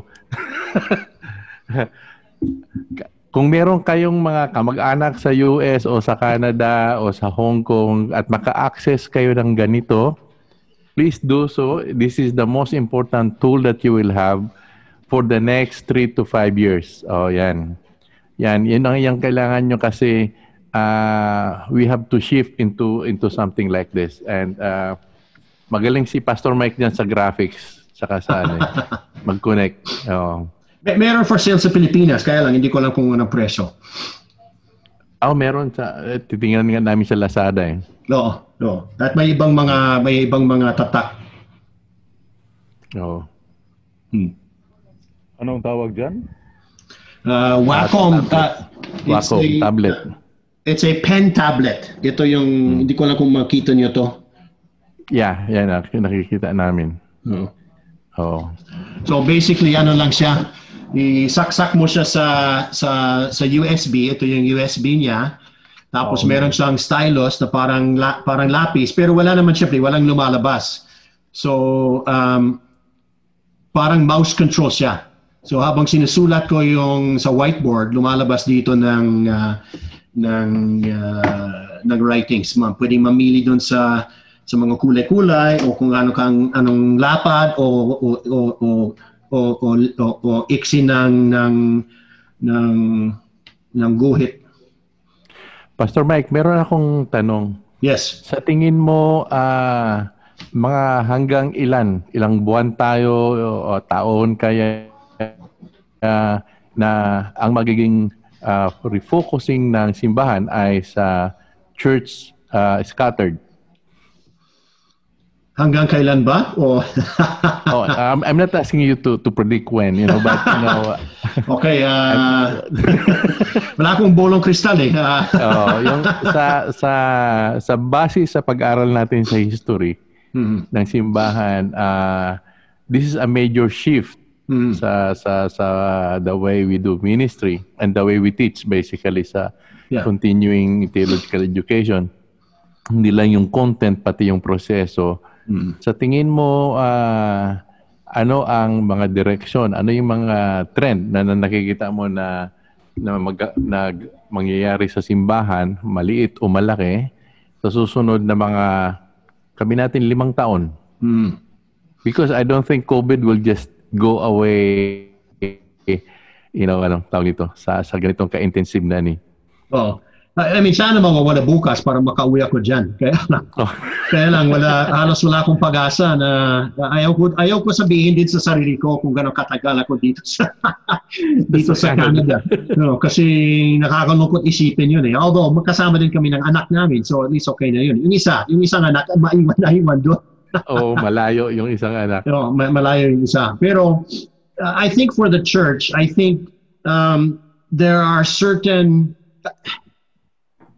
there are certain things that will not that that ito na ganito na yun.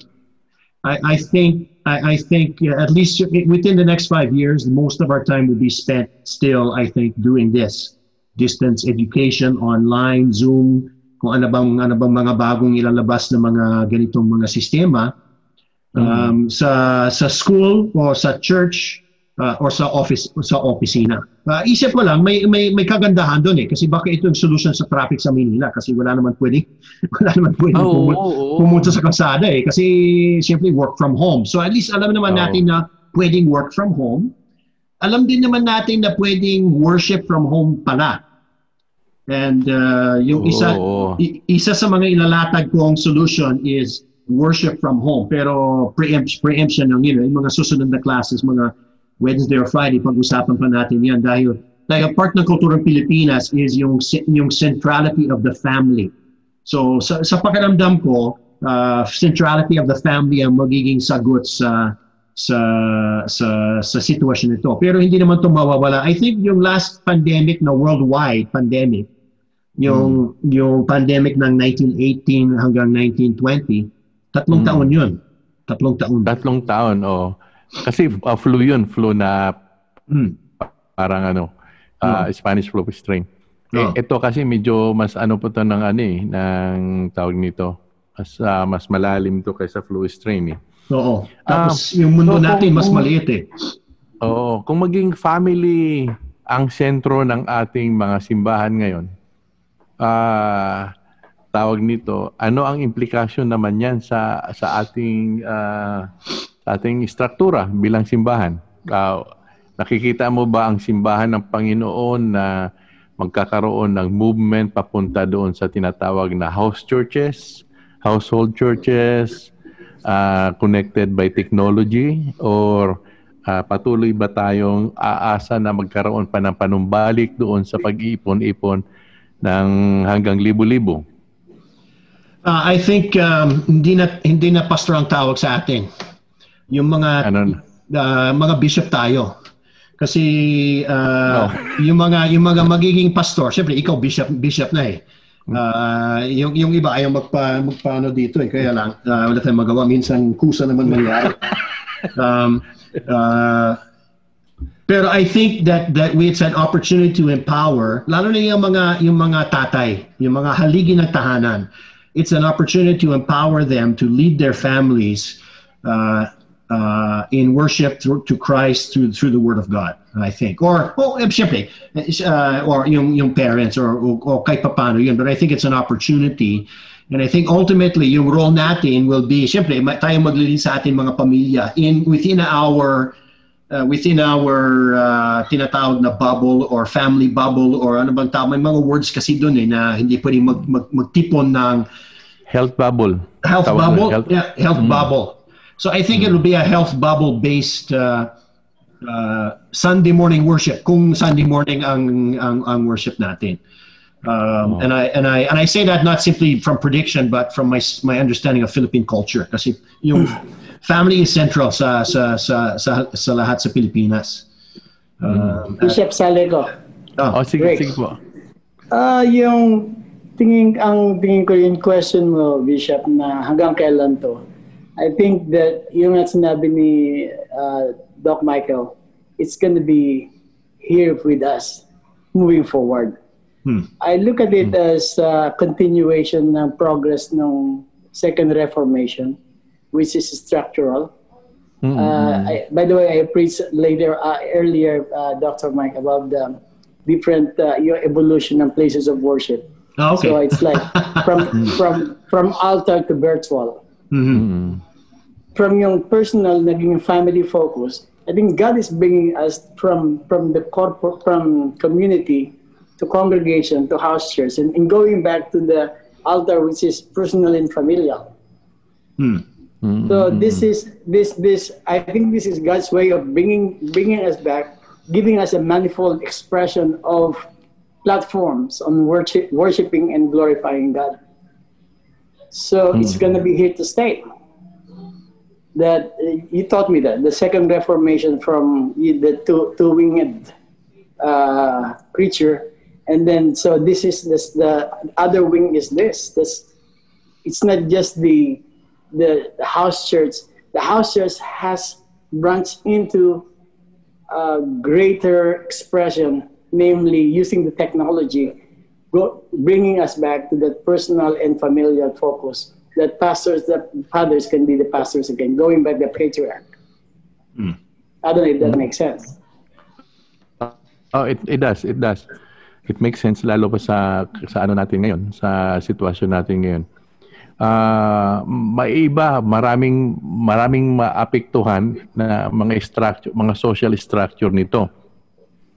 Ah, the way we ano, ah, the way we preach. Ah, ngayon eh pwede ka na mag-preach nakabarong at naka-shorts. Hmm. Dati hindi pwedeng ano eh kailangan uh, part of our calling is uh, is uh, to dress up for that, you know, dress up who you are. Uh, yun yung isa sa mga uh, sociological ano natin.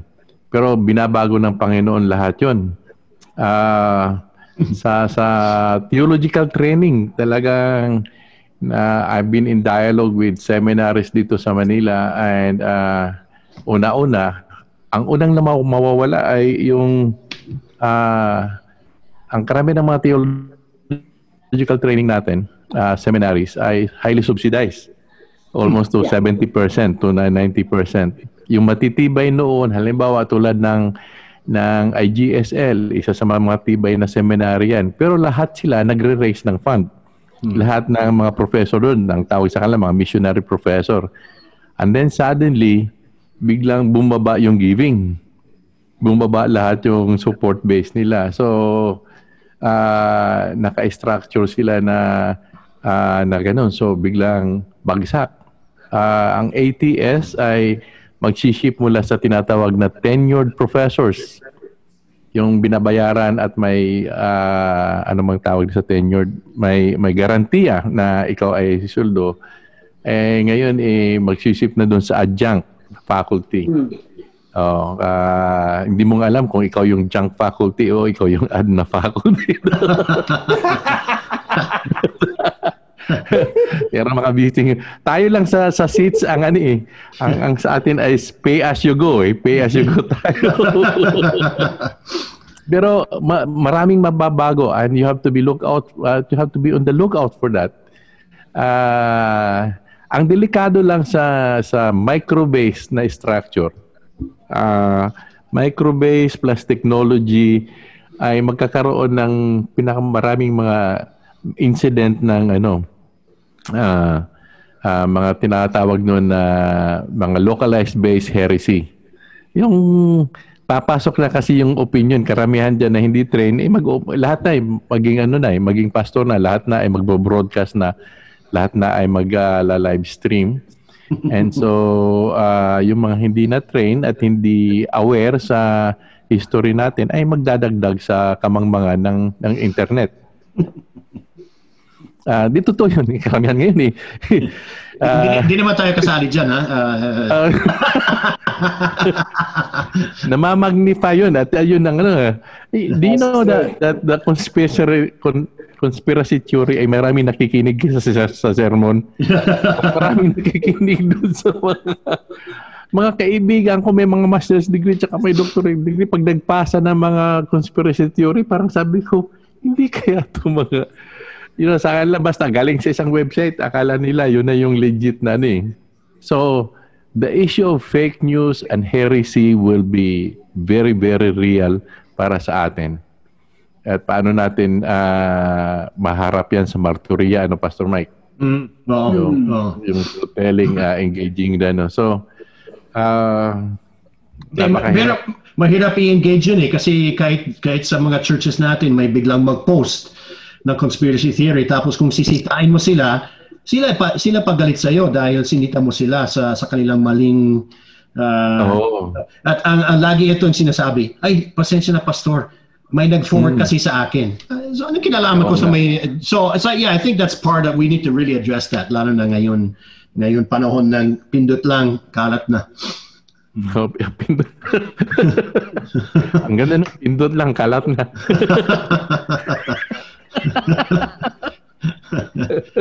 Mas maganda kung pindot lang tapon na, kaya lang hindi tapon kalat eh.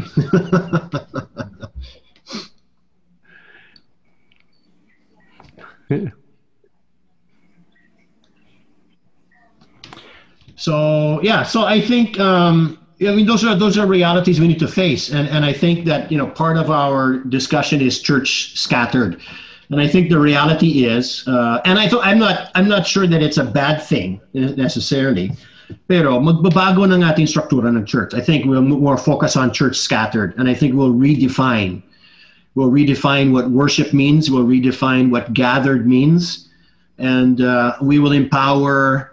Um, we will empower, or, or I think people will rise up to to lead their families. They will say, "We need to, we need to do something." So ano bang gagawin? And so I think there will be more sana, more cooperate, more cooperation as far as as as more people doing ministry uh, throughout the next. I, you know, I think, I, and I think uh, Pastor Rick is right. You know, it's it's here to stay. I mean, uh, regardless of what happens.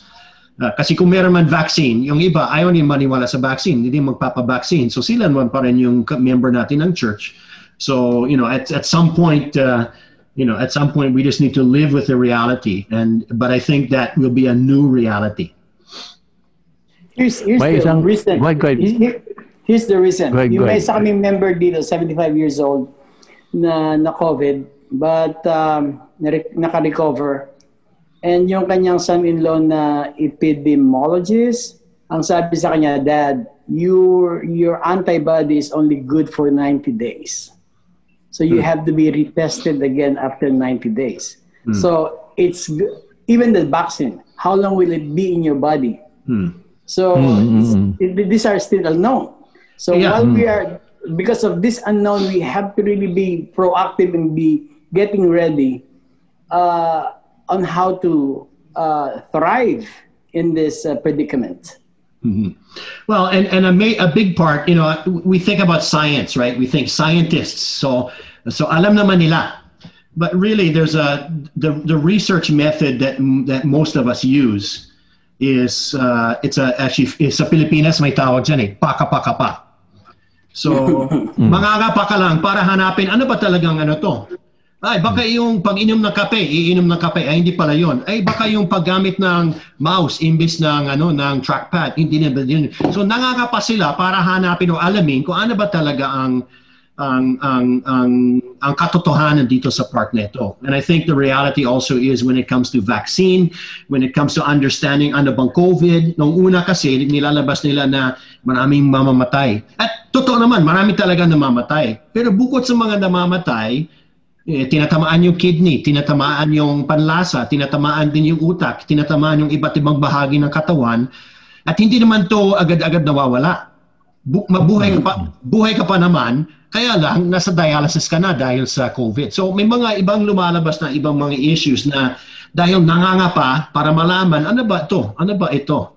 And so I think yeah, I think we're still in that phase right now. And um, um, uh, you know, we'll continue to do that. I think for us as pastors, it's important for us to find out sino ba yung mga medical people sa congregation ko. Kasi sila yung nakakaalamin eh. Doktor naman to, pero quack doctor ako, eh. hindi naman ako tunay na doktor. Eh. Ah, so, ah, so wag kang magpa-check up sa akin. Lalo na si Bishop, doctor-doctor pa yon Okay? So, so mga doctor kami sa, sa aming field. Pero kailangan din natin alamin yung nakakaalam sa ibang field. And so if we talk about ch- uh, education in the church, teacher naman ang kausap natin. If we talk about health issues in the church, dapat der- nurse or doctor ang kausap natin. Uh, hindi naman yung uh, uh, yung uh, na, nakapanood ng YouTube video na patungkol sa COVID, expert na tuloy sila. So I think that's part of truth telling as well. The reality of the truth is, truth is not only expressed through, wala pa naman tayo sa marturia, pero truth is not only expressed from the pulpit. Meron, meron katotohanan sa lahat ng, ng larangan sa buong mundo. So meron katotohanan sa re- realm of health, may katotohanan sa realm of science, kung ano-ano klaseng science yun. May realm, may katotohanan mula sa pulpito. Sana katotohanan luma, eh, yun ang sinabi kanina ni Bishop eh, na mag-ingat tayo baka hindi katotohanan ang ilalabas natin sa, sa mga live stream natin. And I think truth, if if God is, if if Satan is the father of lies, so lahat ng mga kasinungalingan ay galing kay Satanas yun, lahat ng katotohanan, saan ba galing yun? Yes. Kay Jesus. Galing sa- Galing sa, galing sa Diyos. So if something is true, it's from God. It cannot be true and not be from God. Uh, and it cannot be true and galing, and galing kay Satanas kasi hindi naman siya pwedeng magsabi ng totoo. Mm-mm. Siya naman yung tatay o yung ano yung pinagmulan ng mga kasinungalingan eh. So the the truths the truths that the devil tells us are in fact lies. But everything that God tells us is in fact truth. And so, so somehow and when we become truth tellers, we need to be aware of that. Ang problema minsan masakit yung katotohanan eh. Um, Ang tawag doon, Mike, sa paka-paka Hmm. ay ano, ah, yung sa science na term doon ay the process of elimination. That's Yes. ah, Yeah. pinaka-basic research. Pero dito sa COVID, binago rin, isang magandang balita sa COVID ay binago niya ang economics ng simbahan. Mm, mhm. Ah, number one na binago niyang economics ng simbahan ay lahat tayo, mga evangelical churches, ang number one priority natin ay building fund. Okay, you know, isa yun sa mga pangarap natin. Ah, when I was the chairman sa BCP, ay, ay nagkaroon ako ng kapanayam sa mga bangko at ah, ah, we had the, the, the assets of the BCP in terms of building and churches ah, assessed uh, by the banks. And and ito ay uh, gusto ko lang malaman kung magkano yung tinatawag na dead capital. Dead capital kasi ginagamit lang pag Sunday o Thursday. It was never used uh, seven days a week. And we discovered na sa sa maliit na BCP noon 300 plus lang yung simbahan ng BCP noon, mga 360 ata. We were about 1.6 billion in dead asset, realty asset. So, uh, isa kung ma-monetize natin lahat 'yun kasi kami dito sa Antipolo, meron kaming magandang gusali at meron pang ano, hindi naman namin nagagamit ngayon.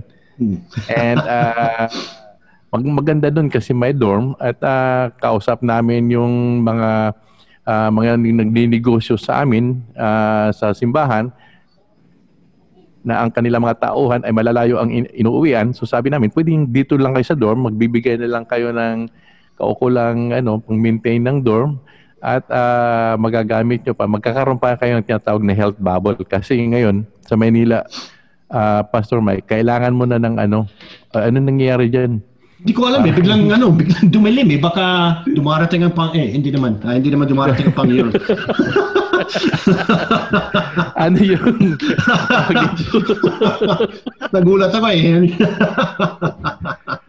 uh, nagkakaroon din ng mga health bubble saka ini-insure niyo na ma-maintain yun by pagpasok mo sa ano, meron kang sariling shuttle at pagpasok mo sa opisina, ay doon ka lang talaga sa sa sa cubicle mo. Lahat kami ngayon may may mga face mask saka ano. So marami tayong mga ano, marami tayong mga simbahan na maraming mga ari-arian. Ang may, mahirap lang doon is how to monetize them and how to convince our ano our elders na it's a good time to reinvest what we have asset-wise into the movement para sa ano sa mga family-based worship, family-based churches, saka sa ano, sa mga diakonia na ministry.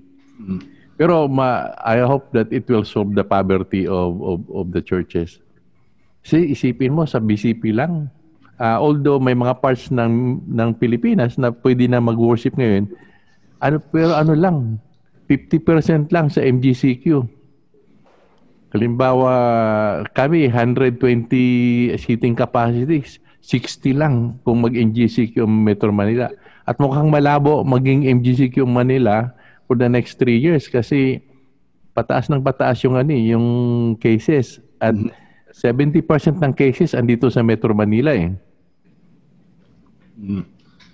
But it will solve it will solve a lot, a lot of our problems in terms of ano kasi hindi na kayang i-maintain ng mga simbahan next 2 years mahirap na i-maintain yung mga facilities na ano eh.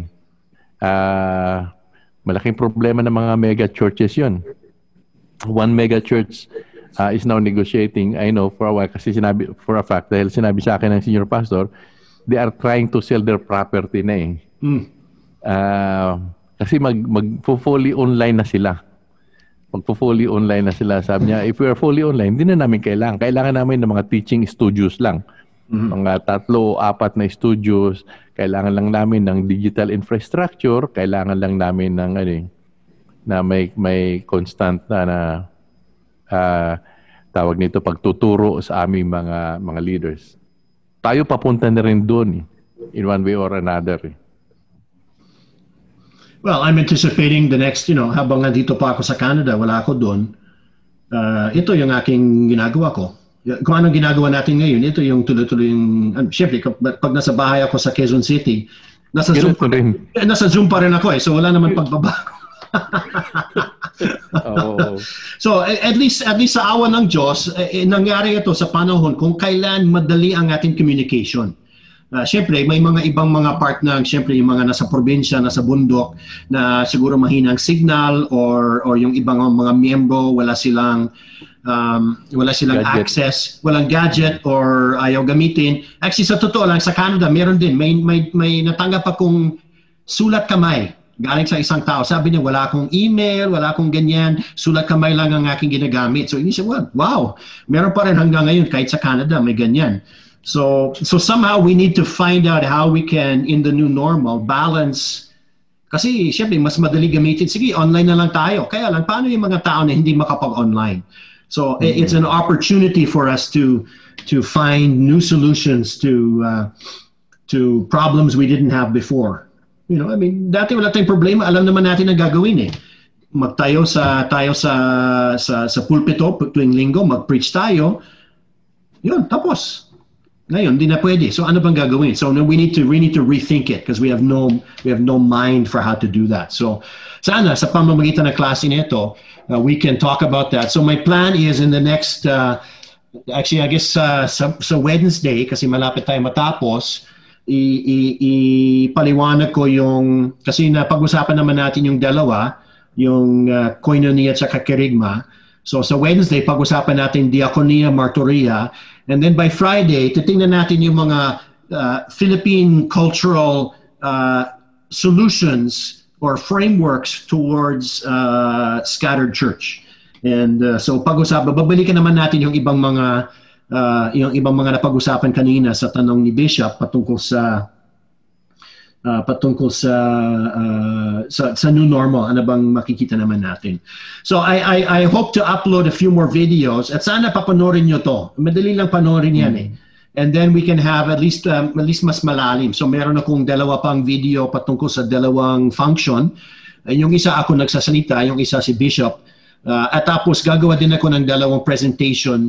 Uh, siguro i-upload ko din 'yon para at least meron naman at least may common understanding. So sana panoorin niyo 'yon eh. I mean hindi, wala naman dapat babasahin, uh, wala naman ano 'yan. Basta panoorin niyo lang o pakinggan lang yung audio para at least meron naman tayong common ground uh, by Wednesday. And then by Friday, last class natin, uh, we'll try to find some solutions. So saan paano to? Paano to? And we'll try to incorporate various cultural uh, uh, realities sa Pilipinas at uh, bibigyan tayo ng solutions sa um, sa sa mga ano nito.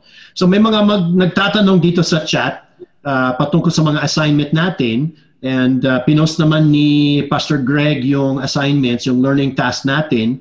So so sana uh, magawa niyo yung itong mga ito. Uh, si Pastor Ross na naman nakap, nakapagpadala siya ng dalawang vlog So yung dalawang vlog ay eh, yung isa patungkol sa patungkol sa kabuuan ng functional church at yung apat na vlog niyan tigi-isa. So meron koinonia, kerigma, diakonia, martyria. So lim, uh, limang vlog lahat yan i-record nyo.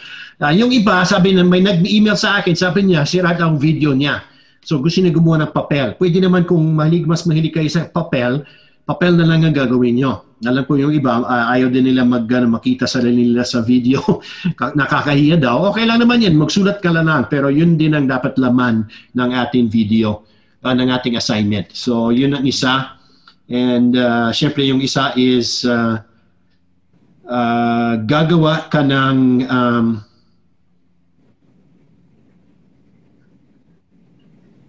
Yung sa video, Pastor Mike, Hmm. Bawal mag-TikTok sa video ha.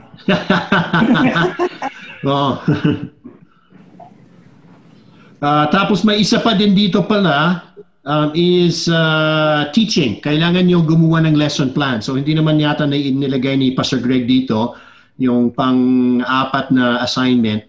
So, maghanap kayo ng limang tao, turuan mo sila kung ano bang ibig sabihin ng functional church. So ang, ang gusto ko lang makita, documentation mo lang ng class. Sino ba yung tinuruan mo? Uh, ano bang tinuro mo? Outline ng lesson mo. Uh, kung meron kayong ginamit na PowerPoint, PowerPoint. Huwag mong lang gayain lang PowerPoint ko. Ha? Gagawa dapat kayo ng sarili nyong PowerPoint. Uh, kasi dapat angkop doon sa kalagayan nyo, sa konteksto nyo. So yun ang isang assignment yan. Um, and uh, yun ang... Mali lang siguro, mali lang siguro pagkapindot niya, ano? Ni Pastor Angel Legaspi. Ah, siya ba yung ano dito? sa assignment. Oh. Palagay ko times thumbs out. Uh, up ang ano. Ah, okay. ah, oo. Hindi. Labo lang ang mata. Eh, sa totoo lang, wala akong pakialam kung gusto nyo o ayaw nyo. Yun ang assignment eh. So, okay lang kung... oh, mag-thumbs down na kayo dyan. Oh, sige, okay lang naman uh, yan. Basta okay lang kung thumbs down.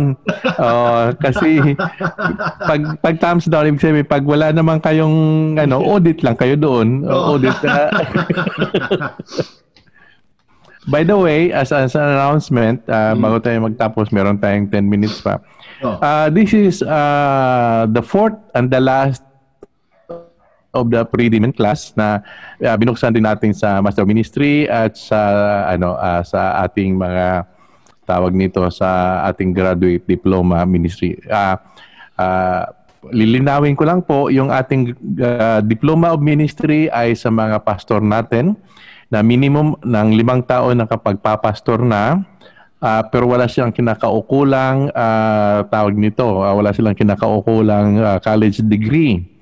So, pa- dahil ano, ang kanilang training ay masteral level din at ang patakaran ng CHED at patakaran ng mga seminaries ay ah, bibigyan sila ng tinatawag na diploma ah, of mas, ah, diploma of ministry. Parang sinasabi na you have received a master's level of ah, ah, training at kinikilala na hindi lang kayo naka, nakatapos sa inyong buhay sa ah, tinatawag na bachelor's degree. Yung Master of Ministry naman ay, ay kung meron kayong bachelor, may college degree kayo, kahit anong college degree nyo, ah, ay kasama kayo doon sa Ma- Master of Ministry.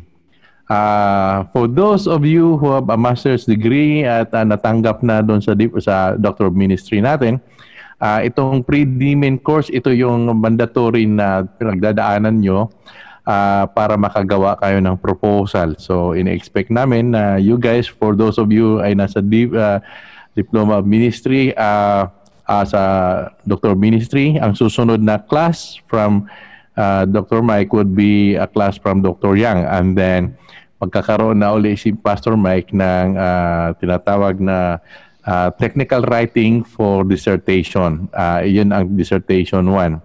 Online din lahat yun. Ang ang ang isang bagay na wag niya kayong niyong katakutan, you know, I have been teaching technical writing, dissertation and thesis writing sa ATS at sa iba pang mga ano ng mga sampung taon na ang isang kinakatakutan ng isang pastor ay yung technical aspect, yung pagko-footnote, pagbibliography, lahat-lahat yon how to compose your thoughts. Huwag kayong mag-alala kasi alam namin na yun ang karamihang uh, number one, uh, karamihan na ano na problema ng mga pastor. Ang mga pastor kasi magaling magsalita, hindi naman sila manunulat. Ah, karamihan sa kanila manunulot kasi sinusulot nila yung mga sinulat ng iba Ah, at walang acknowledgement, you know, delikado yun. Ah, Just pero- copy it right. Oo.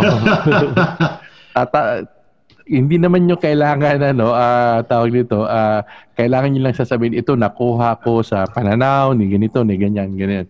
Ah, yun lang yung ano yung acknowledgement na yon. And ah, lusot na kayo sa plagiarism. By the way, halimbawa sa inyong pagpapag pag, reach sa sa sound stream ah, sa live stream nyo. Kapag kayo ay ah, kumuha sa YouTube ng kanta, halimbawa kanta ni Don Moen at ni live stream nyo lang 'yon, plagiarism 'yon.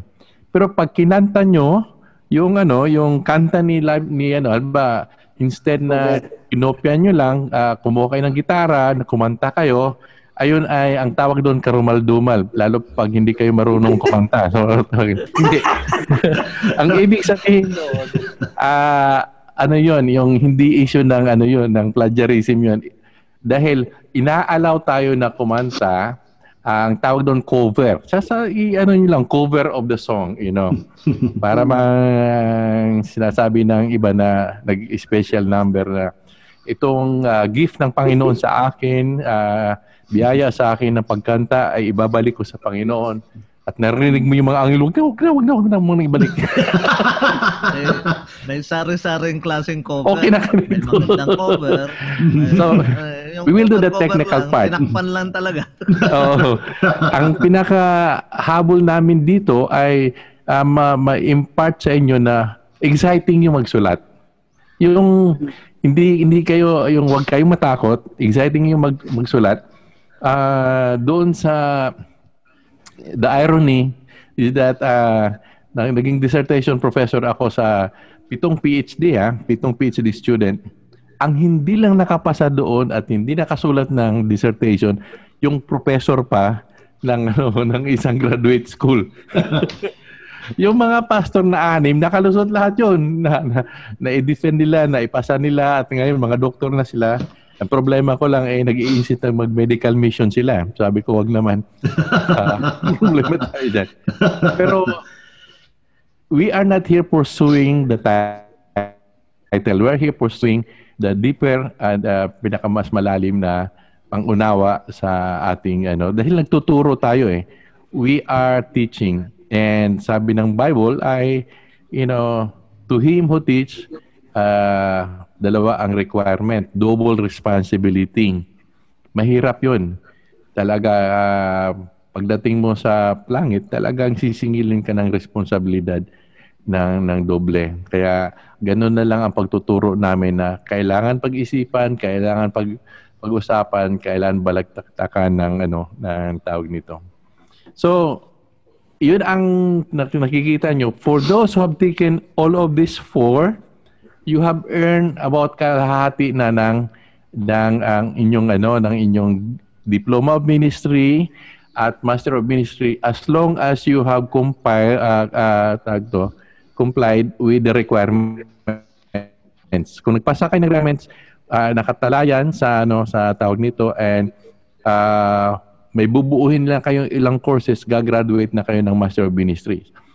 Pero pag hindi kayo po nagpasa ng requirements, hindi kayo nagpasa ng blog, hindi kayo nagpasa ng ano, ang kakalabasan nun, audit lang kayo. So, wala namang limit sa pag-audit. Wala nga lang kayong ano, wala kayong tawag nito, ah, wala kayong credit, wala kayong, hindi kayo gagraduate. Mm. At makikita nyo lang yung mga kasamahan nyo na sa tingin nyo mas bubo pa sa inyo, eh sila yung nakatuga ngayon. Sila ngayon.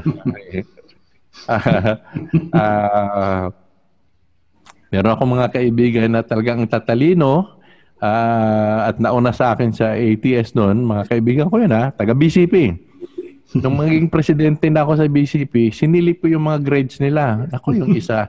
Tatlong taon doon sa ATS, ang pinasa niya ay choir tsaka dalawang course. Tatlong taon na scholar yun. Ha? Pero naman, at, you know, sa, sa dinami-dami siguro meron mga sampu mula sa MMBC uh, pumasok sa ATS. Walang nakapasa doon kundi yung mga babae. Yung siguro may mga tatlong babae kami na pumasok, sila yung nakagraduate. Yung mga lalaki, naku, wala talaga at nung nasilip ko yung mga grades nila sa register, ako yung nanliit eh. Sabi sa akin na ano, press, di ba taga, taga MMBC kayo? taga BCP kayo. Yung mga pastor nyo, hindi Tapos yung isa, eh, naglakas loob pa na na i-email ako, bro. Sabi niya, baka naman eh, magamit mo influensya mo dyan. Pwede bang mabigyan ako ng ng copy of grades ko dyan sa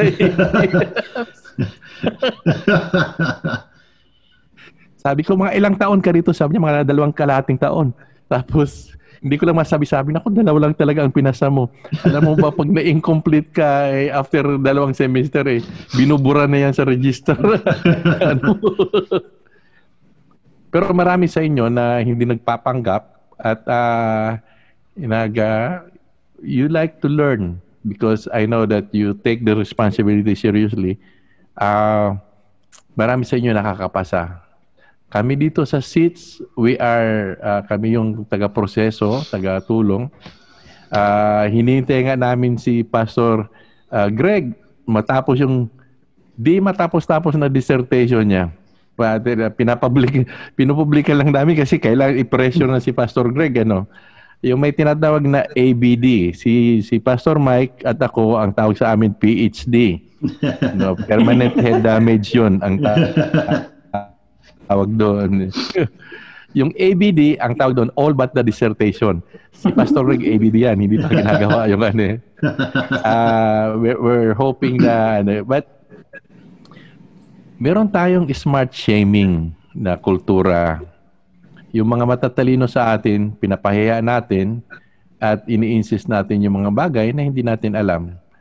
Uh, yun naman ay kawalan din ng mga nagpapahiya o yung kultura natin kasi para bang natatakot tayo maungusan so hindi natin nakukuha sa kanila ang yaman at ang dunong na binigay rin ng Holy Spirit sa kanila. Marami akong kakilalang PhD na hindi mayabang. In fact, one of the things that na na maibibigay sa iyo pag nagdimin ka na at nag-PhD ka na ay yung humility. Doon mo malalaman na kahit marami ka ng pinag-aralan, kukunti rin talaga yung alam mo. Kahit anong balibalik rin ng mundo. And, and for one of the things that that uh, a postgraduate study will do to you is to make sure that you're humble, and to make sure that you acknowledge the fact na hindi mo alam ang lahat. Ah, alam niyo yung word na therefore? Mm. doon sa ano, there, therefore, therefore sa Old Testament tsaka sa New Testament, meron akong ano, ka- ka- kasama, kaibigan, na ang dissertation niya, therefore. yung mga paggamit ng therefore sa Biblia, 246 cases lahat sa buong Biblia. So, siya yung pinakadalubhasa sa word na therefore. Pero sabi niya, alam mo, sa totoo lang, marami akong pinagdaanan. Alam ko yung pag, pag ano, palangkas ng, ng Greek tsaka ng Hebrew, pero hanga. So, yun yung ano, eh, we are humbled by the fact that as we learn, we cannot say to you guys, mas mag, mas magaling kami sa iyo. So, this ends our session for today. At sana ay nabulabog kayo. At ah, para kay Pastor Kim, sana makatulog ka ngayon. Kasi parang si Pastor Kim na nagsasabi sa akin, hindi naman ako makakatulog nito. hindi naman ako makakatulog nito. Sobra sa po si, pa, Sobra sa po si. Pastor Arnold. Yan ko po aking ka-classmate. Ka-text ko Ah. lang, Pastor, gising na naman tayo nito. At ah, huwag kayong mag-alala kasi minomonitor namin sa Facebook yung mga pinagsasabi nyo. At ah, ah, hindi naman kami nag nagko-comment ako hindi ko kilala yan ha. Hindi ko Ag-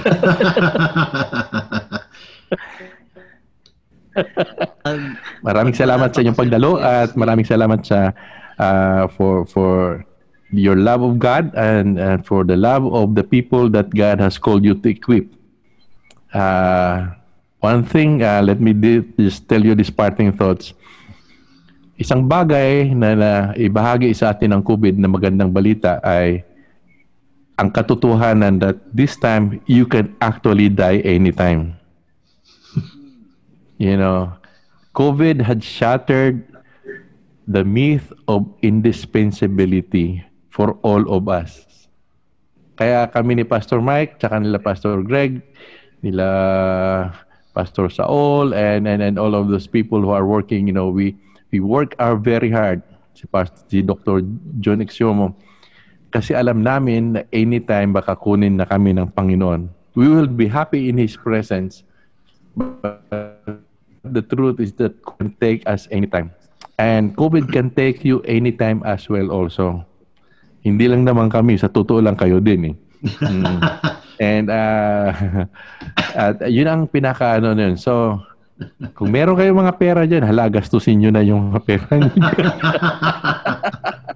Huwag nyo nang ipunin. Kasi pambayad lang yan sa ospital. Pambayad lang yan sa... This is the worst of times, sabi ni Charles Dickens sa Mhm. kanyang ano, A Tale of Two Cities. But this is also the best of times. Alam mo ba ang freedom na ibibigay sa iyo when you learn you can die anytime? Alam mo ba yung freedom na ibibigay sa iyo that any day now you can die? Malaking bagay yon.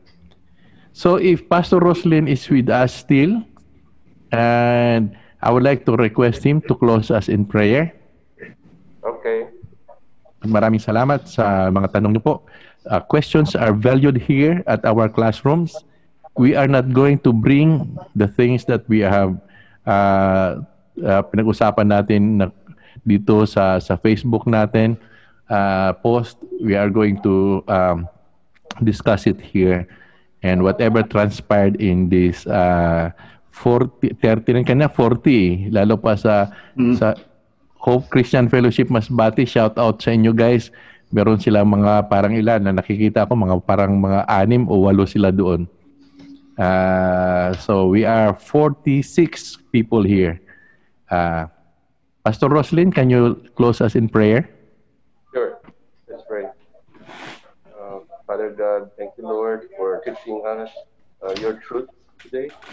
Thank you for uh, speaking to our heart, and thank you for uh, Mike for presenting to us, as uh, Bishop for giving us uh, more things to explore and learn aside from what we have already learned and applied. just pray that you help us, Lord, to navigate more and uh, to know your will in our lives. And at the same time, uh, being being uh, steadfast and immovable, always abounding in the work of the Lord, for we know that our labor is not in vain in the Lord. So we thank you and we ask you, Lord, to keep all of us safe always, and uh, that you will always put us under your blood covering, under the covering of your wings. Thank you, Lord, and bless each and every one of your servants for your glory and honor. In Jesus' name, amen.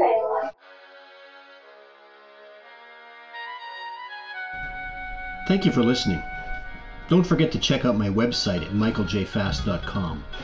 If you enjoyed this podcast, you can let me know by clicking like and by subscribing to the podcast channel. God bless you.